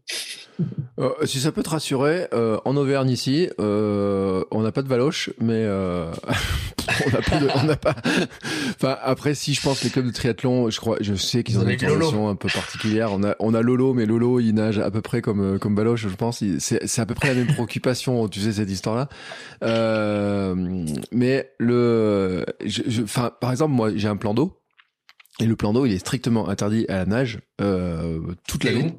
Euh, moi, je suis à côté de Clermont, tu vois, côté Clermont-Ferrand. Et à Cournon, on a le plan d'eau de Cournon, pour ceux qui connaissent. Euh, bon, déjà, il faut oser y mettre les pieds parce que c'est quand même, il y a, y, a, y a tout à l'intérieur, tu vois. C'est un truc qui est pas, qui a été construit par les militaires. J'ai pressé pas longtemps, tu vois, qui, qui est, euh, mais dans lequel il y a, il y a un petit peu de tout, tu vois. Chaque année, ils veulent avoir un pavillon bleu, mais on est obligé de mettre des aérateurs pour essayer d'avoir moins de bactéries. Mais en fait, t'as qu'une zone qui est toute petite, tu vois, pour nager. Et euh, t'as pas droit de, dans, et tout le reste de l'année, en plus, t'as même pas le droit d'en sortir. Alors j'avais cru comprendre que les clubs de triathlon à une époque avaient une autorisation, mais finalement ils vont nager dans d'autres lacs qui sont plus en montagne où il y a peut-être plus d'autorisation, c'est peut-être plus facile aussi. Euh, je pense qu'il y a des questions de sécurité aussi. Les maires, ils ont pas trop envie de se retrouver avec des gens à surveiller, avec des pompiers qui vont en permanence et puis avoir faire la une des journaux parce qu'il y a un des mec gens en hypothermie qui n'ont pas le niveau, je sais pas quoi, qui qui font pas gaffe. Quoi. Puis tu sais, tu sais pas parce qu'il y a des gens, ils écoutent des podcasts, ils entendent que le mec il se trempe dans l'eau euh, du lac de je sais pas quoi pendant tout l'hiver. Euh, je pense à dernier épisode que j'ai que j'ai, mais j'en ai eu plusieurs, hein, les adeptes de Wim Hof et compagnie, et euh, ils vont se dire ouais, punaise, c'est tout si on se trempait dans l'eau en plein milieu du truc et tout. Euh, tu vois, le 2 janvier, imagine le bordel. Euh, donc, je pense qu'il y a des questions comme ça. Mais c'est vrai que moi, je m'étais euh, au moment du swimrun pour préparer le swimrun. Euh, c'était quoi 2020. Euh, alors, j'ai eu la chance de partir en vacances. J'avais nagé en mer et euh, alors un bout de mer, tu sais, qui était un espèce de bras de mer qui était qui a pas trop de courant. Et, euh, et en me disant bah tiens, au moins par rapport à la piscine déjà ça change.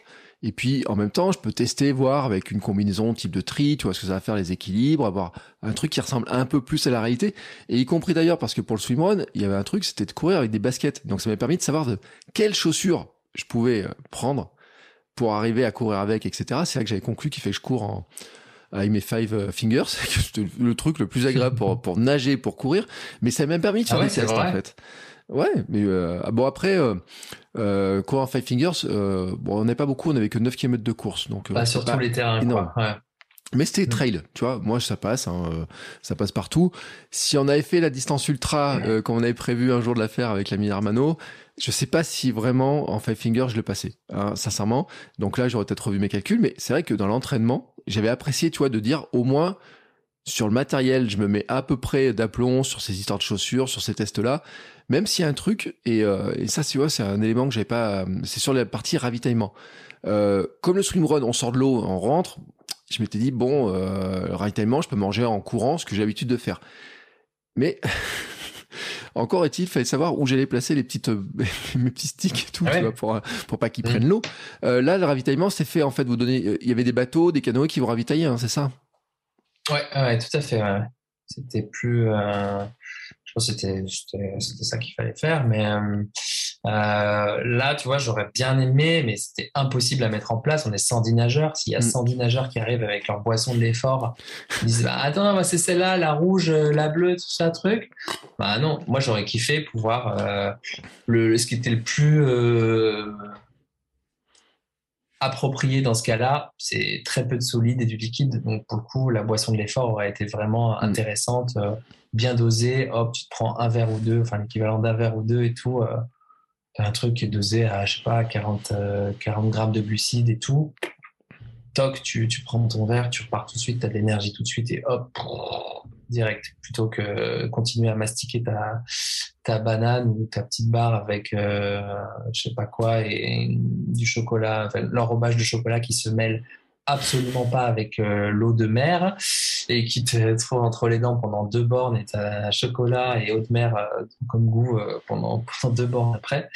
Donc ouais, boisson de l'effort, ça peut être cool, même en swimrun, j'ai envie de dire, si tu ça a à voir avec euh, ce que tu mets comme combi et ce que tu arrives à mettre dans ta ceinture avec, euh, tu vois, le, le pool boy et les plaquettes et tout. Si tu peux emporter une petite flasque mm. euh, sur de relativement petites distances, tu vois, petite flasque toc que tu chopes en boisson de déforme, au moins tu n'as pas besoin de, Ça limite vraiment les soucis digestifs. Quoi. Qu'est-ce que tu t'es dit Moi, j'ai fait une swimrun il y, a, il y a quelques années avant le, le Covid. Ouais.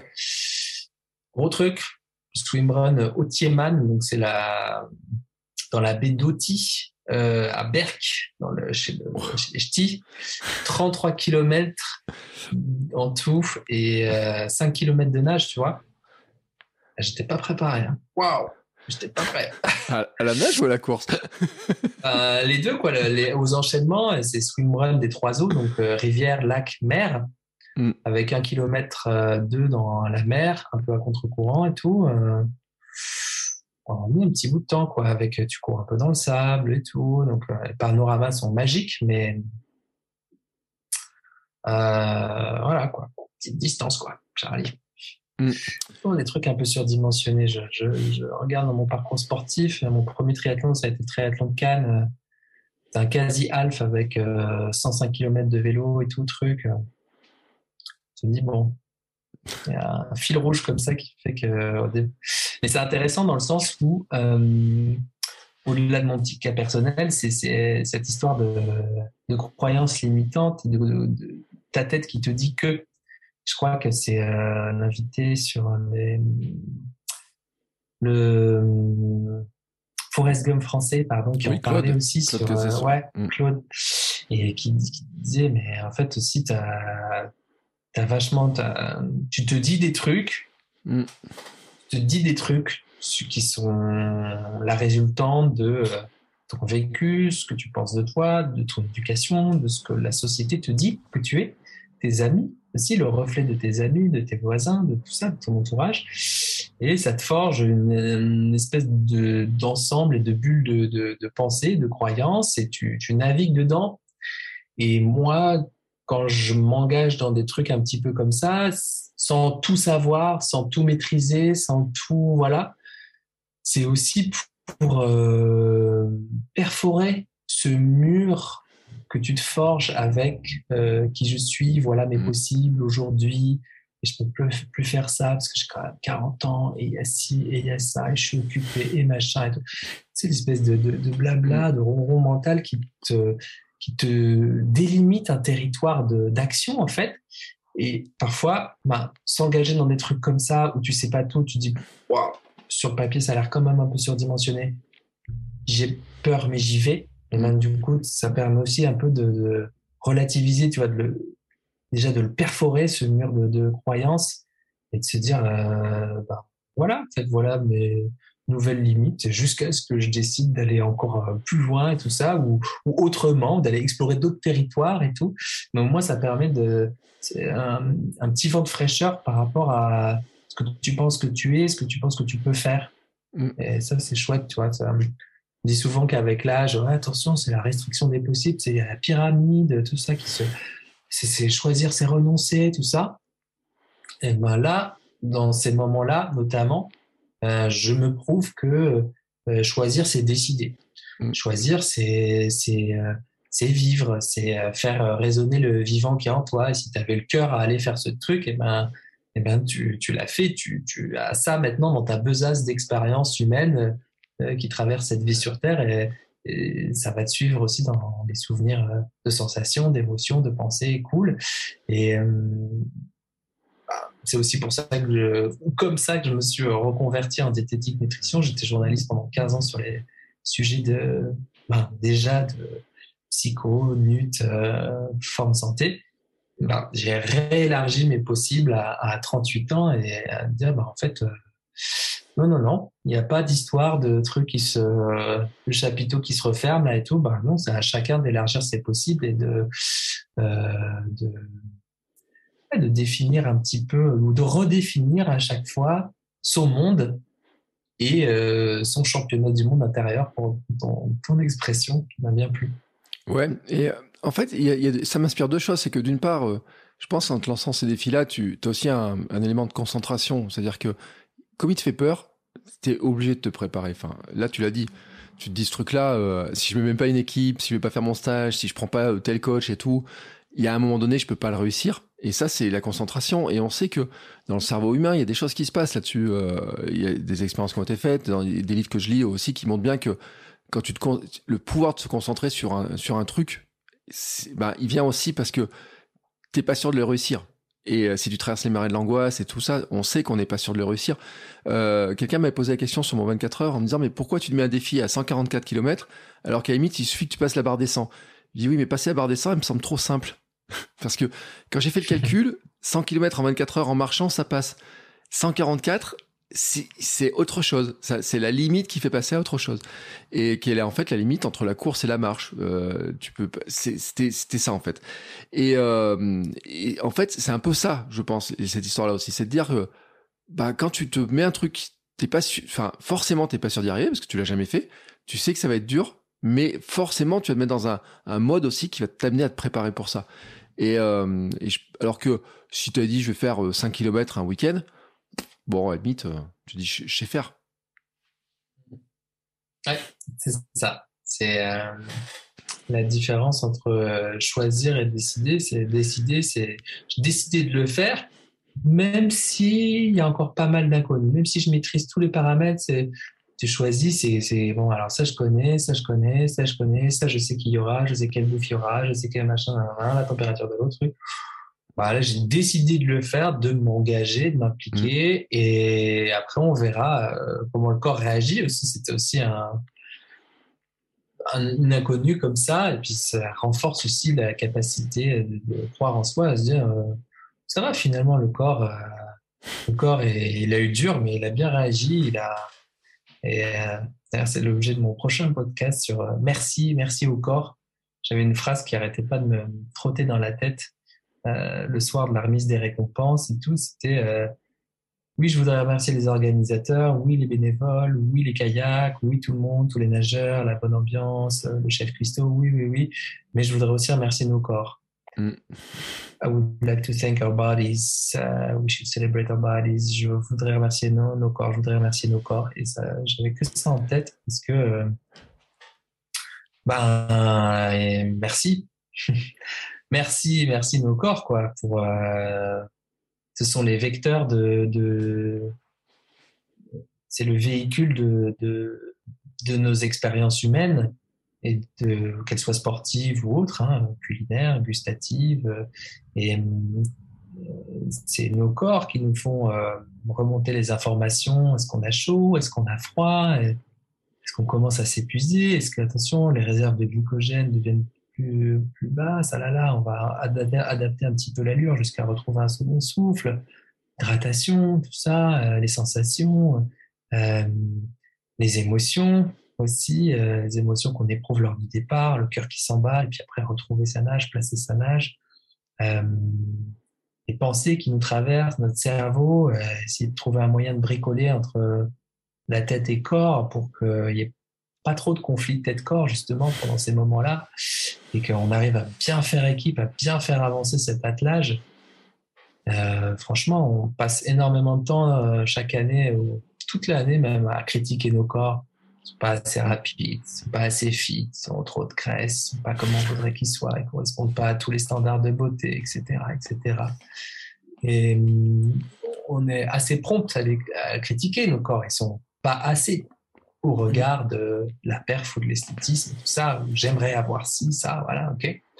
Et euh, bah, dans ces moments-là, on se rend compte que on est plein de gratitude envers nos corps, qui, tout imparfait qu'ils soient, tout imparfait qu'ils soient, ils nous ont permis de vivre des choses vraiment assez inoubliables. Et on n'est pas forcé de faire 30 km en natation ou de faire 24 heures en running pour s'en rendre compte. On peut aussi s'en rendre compte euh, le dimanche matin quand on va faire son run tranquille, épouse, et qu'on se dit, bah voilà, j'étais pas très bien ce matin, euh, je couru 5-10 bornes et tout, ça m'a fait du bien, ça m'a réoxygéné, ça m'a permis de penser à autre chose et tout. Euh, merci mon corps, quoi. C'est beau. Non, mais c'est beau. Euh, tu, tu, m'en as coupé la parole. C'est dur après de, de réagir ah là-dessus, mais euh, sans transition. À vous sans, sans transition, on va appeler le SAV des émissions qui va venir nous donner un petit coup de main parce que pour faire un petit clin ton compte Instagram quand même. C'est ça. mais, euh, le le truc quand même, je me dis quand tu sors de l'eau là, le le dernier jour, tu te dis un truc à ce moment-là particulier ou dans les derniers kilomètres ou tu sais dans la c'est un peu comme la dernière ligne droite du marathon, les choses comme ça. Là, des fois, on a des trucs qui nous remontent. Il y a un truc qui te passe par la tête là à ce moment-là? Euh, c'était un mélange parce que c'était une course encore une fois d'une autre dureté. Mm. Autant les 10 km, c'était un combat aussi pour pas lâcher le gars devant moi, autant les 5 km, j'ai fait un peu la course, euh, sauf à la première bouée, mais après j'ai fait la course tout seul, tout seul, comme un grand, et j'ai pas réussi à m'accrocher dans les, dans les jambes de quelqu'un et tout, et donc c'était un, mix entre. Euh, c'est long. Putain, 4, bornes et demie, mais je vois toujours pas la ligne d'arrivée. Mais c'est où? Mais non, ils nous ont rajouté 500 mètres. Mais non. Oh, c'était dur. Il y avait un peu de contre-courant à la fin. Donc il y avait le côté genre, c'est la fin. Donne tout. Zéro regret. Donne jusqu'à euh, ta dernière cellule, ta dernière mitochondrie. Tu vas. Tu donnes tout. Je ne veux pas 1% de regret, quoi, vraiment. Mm. Et donc, euh, voilà, j'étais pas trop là pour faire la figuration, quoi. Du coup, j'étais un peu genre en mode, euh, hey, je veux mon top 20 au classement, moi et tout, let's go.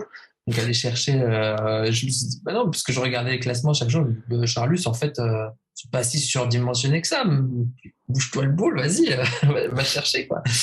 Et donc il y avait, il y avait ça, il y avait le côté, c'est très dur. J'avais des marques dans le cou et dans le dos. La deuxième jour, j'ai mis assez de vaseline euh, dans le dos avec. Du coup, euh, comme c'était la guerre avec euh, les vagues et le vent, bah, la combi, j'ai beaucoup regardé devant, mm. nage désorganisé, tout ça. Ben, elle m'a bien marqué le cou et le dos, donc j'avais mal aussi à ce niveau-là mal aux épaules parce que j'avais tout donné, tout ça. Donc j'essayais de rester technique. Donc j'ai un, mix de reste efficace. Il y a le dernier mec qui est derrière toi à 30 mètres. 30 mètres, c'est peu, quoi. Donc euh, a ce côté-là. Et puis ce côté aussi, bah, profite, regarde, regarde, ça. C'est bientôt fini. Regarde, regarde comment c'est beau. La dune, le vent, le, lagon, tout ça. Et il paraît même qu'il y avait des dauphins en plus ce jour-là. Je n'ai pas pu voir, mais euh, c'est la fin, quoi. Fais bien le job. Euh, j'étais concentré. Et, euh, et oui, comme j'étais, euh, je crois que c'était sur le 10 km, j'ai manqué de vigilance sur la fin. Je me suis fait régler au sprint par un Suisse. Euh, qui arrivait à un centième juste devant moi et euh, parce que j'ai regardé du côté gauche quand je respirais et lui est passé à droite. Ça m'arrive jamais.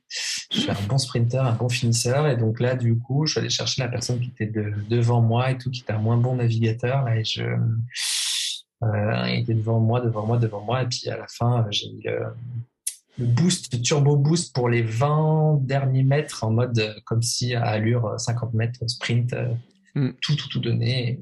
Voilà. Donc, euh, est-ce qu'il y avait une pensée? Non, c'était plutôt genre euh, sorte de, de, fierté, quoi, et fierté de, terminer cette aventure euh, en beauté, quoi, d'avoir réussi à faire les quatre épreuves, d'avoir un classement pas si dégueu pour un petit loupio qui s'est préparé six semaines et tout.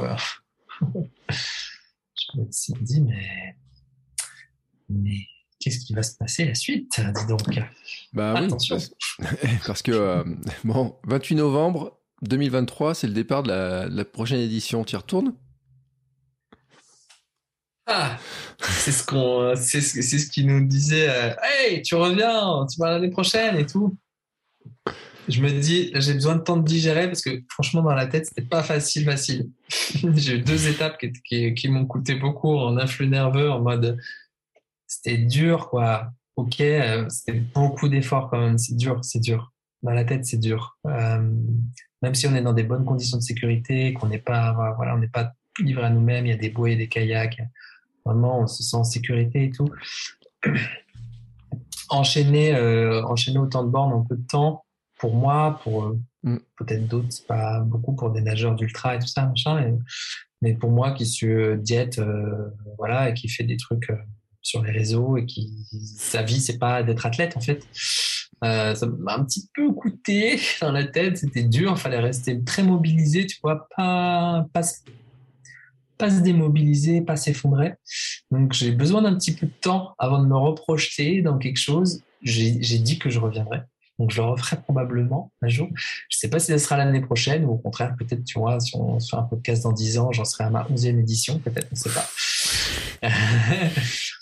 non mais c'était beau comme mm. aventure globalement c'était une belle aventure humaine et on n'était pas comme dans, au départ de certains Iron euh, à se reluquer, qui c'est qu'il y a le dernier vélo, la dernière combi, euh, truc, machin, en mode de très perf, euh, à optimiser les 200 grammes sur le vélo, je sais pas quoi. C'était plus, on y va, on donne tout ce qu'on a et c'est cool, on se retrouve ce soir, bivouac, autour d'un grand feu et c'est bon, quoi. C'est aussi l'aspect humain qui est déterminant dans ce genre d'événements. On est là pour la course, ok, très bien, mais c'est que entre deux et trois heures par jour. Le reste du temps, on déjeune avec des gens, on parle, on fait la sieste, on, se détend le soir et tout, et ça, c'est merveilleux. Quoi. Et euh, Pas tout de suite, tout de suite, mais je dis pas non. ouais, tu dis pas non.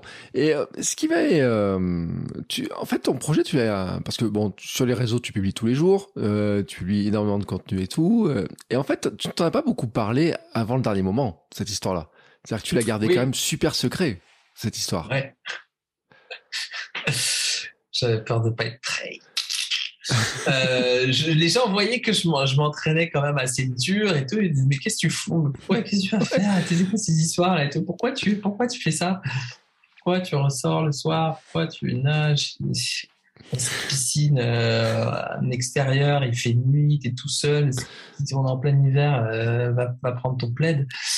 Et euh, Ouais, je n'ai pas parlé euh, jusqu'au dernier moment. Bon, après, il y a des histoires de calendrier aussi de, publication euh, sur les réseaux, mais euh,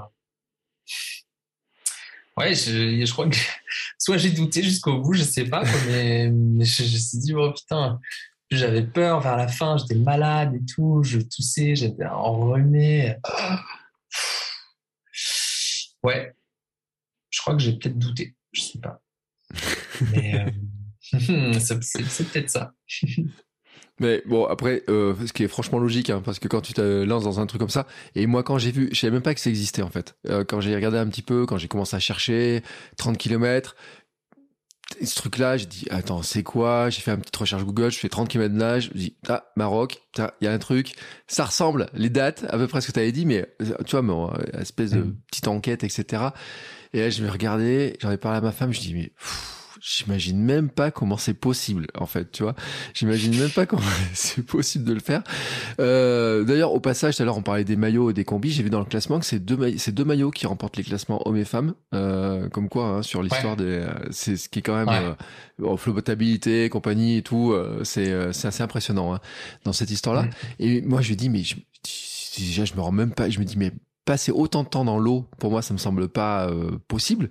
Mais c'est vrai qu'après, la nage, il y a des trucs, il y a des gens qui adorent la nage, mais cette, mm. ce durée d'effort, ce truc-là, et c'est pour ça, que ça m'a fait penser au marathon des sables, un peu sur l'ambiance, sur le, sur le fait que les gens y retournent et tout. Tu vois, sur ce truc-là qui, où finalement, euh, il y a beaucoup qui vont pas pour le classement, bien sûr, ceux qui vont pour le classement, mais pour beaucoup, c'est pour l'aventure aussi, en disant, bah tiens, mm. euh, parce que il y en a pas énormément des treks aquatiques là, comme ça là. Ah ouais, non. Je crois que sur plusieurs jours, je crois que c'est le seul hein, mondial pour l'instant. Mm. Euh, il y a des courses en libre, il y en a un peu partout et tout, mais euh, sur plusieurs jours comme ça, d'un point A à un point B, d'un point B à un point C et tout, euh, non, pour l'instant non. Je pense que ça va se mettre en place dans les années à venir, mais non. Peut-être, du coup, pour la suite, on va voir, on va être vigilant, mais moi, c'est plus épanouissant, je trouve. Bah, tu vois, c'est comme je fais le parallèle avec le trail. On dit trail ou trail Je sais je, sais jamais. déjà, on, se demande ce que c'est le trail déjà des fois parce qu'entre les trails urbains, il y a des gens qui foutent le bordel en parlant de trail urbain et on ne sait pas si on doit les appeler trail. Ah bah oui. Alors, on va pas rentrer dans les termes. Hein, enfin, on va, Non, mais c'est un peu ça. Tu vois, le chrono est relativement secondaire. C'est relativement pour l'expérience du mm. truc, puisque la course sur le bitume où tu es là avec ton allure et ton chrono et ton truc, quoi, tu vois. Autant le tri, c'est quand même quelque chose qui est assez euh, métronome, les transitions, pam, pam, pam, t'enchaînes, tout, t'optimises à bloc.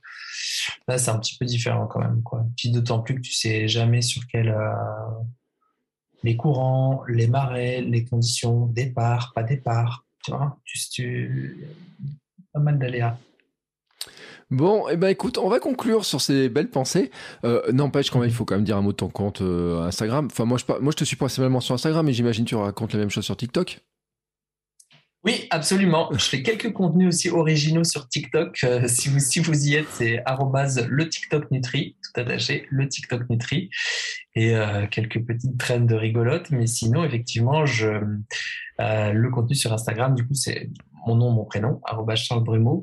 Et euh, voilà, du coup, c'est en gros une chaîne Instagram qui est dédiée à notre rapport à l'alimentation, un peu de micro-nudes de temps en temps, et euh, ben, le mardi, le SAV, donc euh, service après de l'alimentation bonjour, hein, avec un standardiste qui est un petit peu euh, comme ça, piqué au vif, un petit peu maniéré, qui en a un petit peu marre de tenir ce standard avec des gens qui posent des questions tout à fait saugrenues.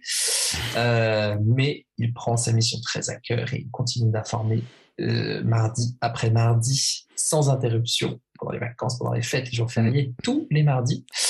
Et, euh, et, notamment, vous pouvez retrouver aussi le vendredi Willy, Willy ah. ce personnage euh, belge euh, qui dit plein de choses que moi, je ne pourrais pas le dire comme ça. Heureusement c'est lui qui s'en charge, euh, qui, euh, qui voudrait vivre dans une grotte, mais qui a le Wi-Fi qui peut pas s'empêcher d'aller sur les réseaux pour dire qu'il y a vraiment des conseils, des trucs qui mettent en danger la vie des gens, et donc euh, ça l'énerve énormément. Du coup, euh, il peut pas s'empêcher. Il aimerait bien, mais il peut pas. Et donc, disons que ça commence tout doucement à le courir sur le haricot, tous ces sbires là sur TikTok qui, qui espèrent de commenter leurs trucs avec leurs produits, la Alpha Body, je ne sais quoi, là, tu prends une pilule et puis ça te met, ça te met euh, fit directement où tu dors. Pas, pas avec mes couilles, celui-là.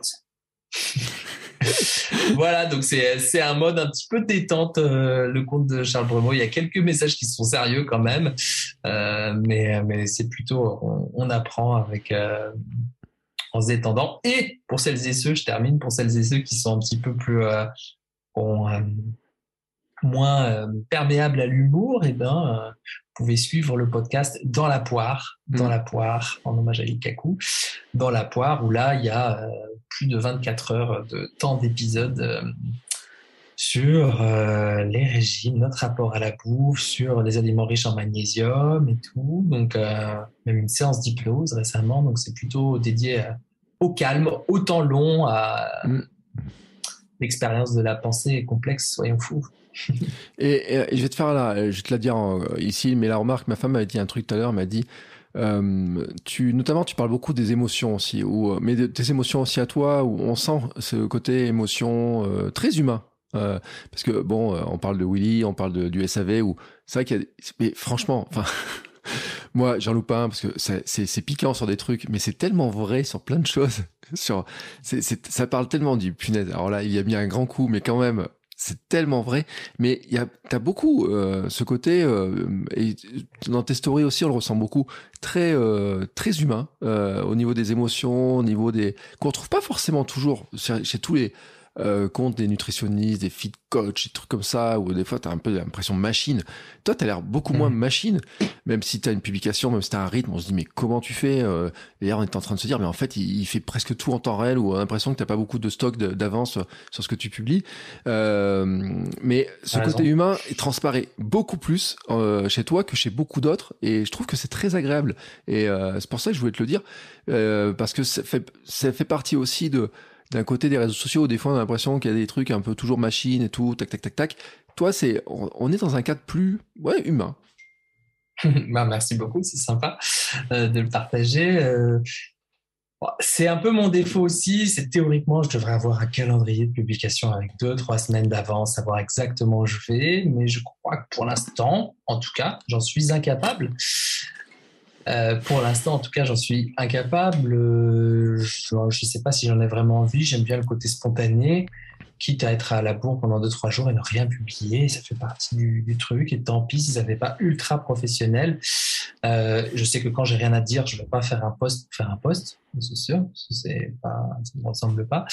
mais oui, je parle pas mal du rôle des émotions dans le podcast et aussi en en vidéo parce que c'est quelque chose ouais, qui est quand même une partie importante de notre rapport à la bouffe, de notre rapport au monde aussi. Sur, euh, même si je suis pas psy, tu vois, je me prends pas pour le psy ou pour je reste bien à ma place, y compris en consultation et tout.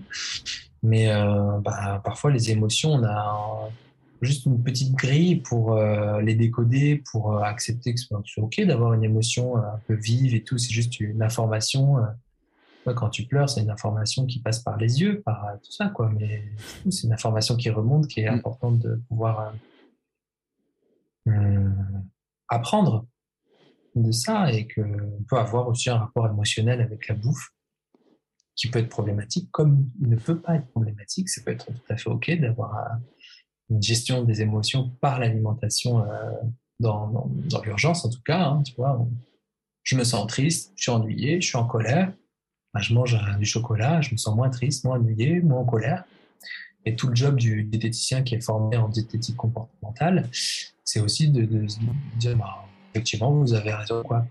Ça fait bien le taf dans l'urgence. Maintenant, on va aussi voir ensemble si, euh, on peut apprendre de nouveaux comportements euh, pour euh, mieux réguler l'intensité de ces émotions.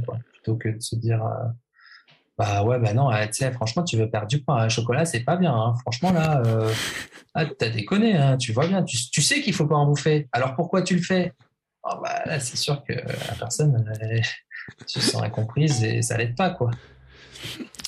Donc, euh, oui, je parle des émotions euh, en essayant d'être le, plus aidant possible pour, mm. pour les gens. Parce que on a beau avoir des objectifs, des projets, même les fit coach, même les machins, trucs, hein, bah, en fait, c'est pas des robots. Hein ils en ont quand même des émotions, ils en ont quand même des pensées inconfortables euh, ou plus ou moins agréables et tout, avec lesquelles ils essayent d'enfouir des trucs sous le tapis en mode euh, ouais, motivation, à l'ego, à l'ego, à l'entraînement, il faut enlever la motivation et tout. Je parle comme un bourrin en plus, c'est pas sympa pour eux. Mais euh, bah, en fait, ils se font bien rattraper par la patrouille parce que ça reste des humains, quoi, c'est tout. C'est juste que c'est ok, c'est pas ça qui, leur, qui les rend moins humains de éprouver des émotions. Ça, c'est un long débat avec la virilité aussi, sûr. Euh, est-ce que ça te rend moins viril le fait de dire ah, bah, j'ai pleuré ou je me sens triste ou je me sens incompris? Ah, ah, ah. Vous avez 4 heures. Bon, on va demander à Willy euh, ce qu'il pense de l'anxiété alimentaire parce que c'était un, une vidéo qui a pas très longtemps, mais ça fait, partie aussi hein, de ça, hein, de, des genres de messages qui passent parce qu'on voit beaucoup de choses qui sont très anxiogènes sur euh, il faut manger ça, pas manger ça, attention si tu prends ça, etc. Et c'est vrai que j'ai souvenir de cette euh, vidéo de Willy euh, sur ces sujets-là, mais il y en a plein d'autres. Euh, bien sûr, moi je peux que recommander, je mettrai tous les liens dans l'épisode pour aller suivre tous ces trucs, toutes ces toutes ces euh, enfin franchement moi tu me fais rire. Euh, je dois te le dire. Euh, on apprend plein de trucs se fait rire. Euh, ça hum, c'est on les attend avec impatience quand on les regarde quand on les voit passer. Et puis des fois moi je l'ai pas vu passer ma femme rigole sur le canapé à côté. Ah je dis ah tiens peut-être bien qu'à Charles. Donc, en tout cas, merci beaucoup. C'était passionnant euh, discuter avec toi de ces sujets-là. Euh, sacrée aventure quand même. Euh, voilà, c'était bravo, euh, bah, champion du monde de ton monde. Hein, c'était euh, ah c'était chouette. Euh, jeudi sur ton compte Instagram aussi, une petite vidéo, on voit quelques images, etc. Je sais pas si tu en feras d'autres euh, d'ici là, parce que moi je diffuse mercredi prochain, tu vois, donc on est on est un petit peu un petit peu tendu sur le sur le timing. Mais en tout cas, c'était super sympa de t'avoir, de de te voir, de discuter de ça avec toi. je te souhaite bah, des bons projets. Je te demande pas ce que tu as de projets sportifs plus tard et tout. Moi, je, on laissera découvrir ça. Hein, je comprends pas trop mettre de pression non plus. On va pas trop non plus créer d'anxiété sportive. Ça, Sinon, Willy va sortir. Il va bien me foutre des vaches. Je vais me méfier. je mets tout dans les épisodes. Je te souhaite des belles fêtes de fin d'année parce qu'on est sur la période de fin de, fin de, fête de fin d'année. Ouais. plein de, hein, plein, un beau sujet de nutrition d'ailleurs cette histoire-là. Euh, Et puis nous, écoutez, bah, on se retrouve la semaine prochaine avec un nouvel invité. Je crois qu'on va parler encore un petit peu de natation, euh, mais pas que de natation. Et on va rajouter deux trois deux sports en plus avec et euh, on va partir un peu voyager. Mais je dis pas qui c'est, on va, vous verrez bien. En tout cas, Charles, merci, merci, merci beaucoup. C'était vraiment un super épisode. Merci beaucoup. C'est à toi Bertrand et bon appétit de vivre.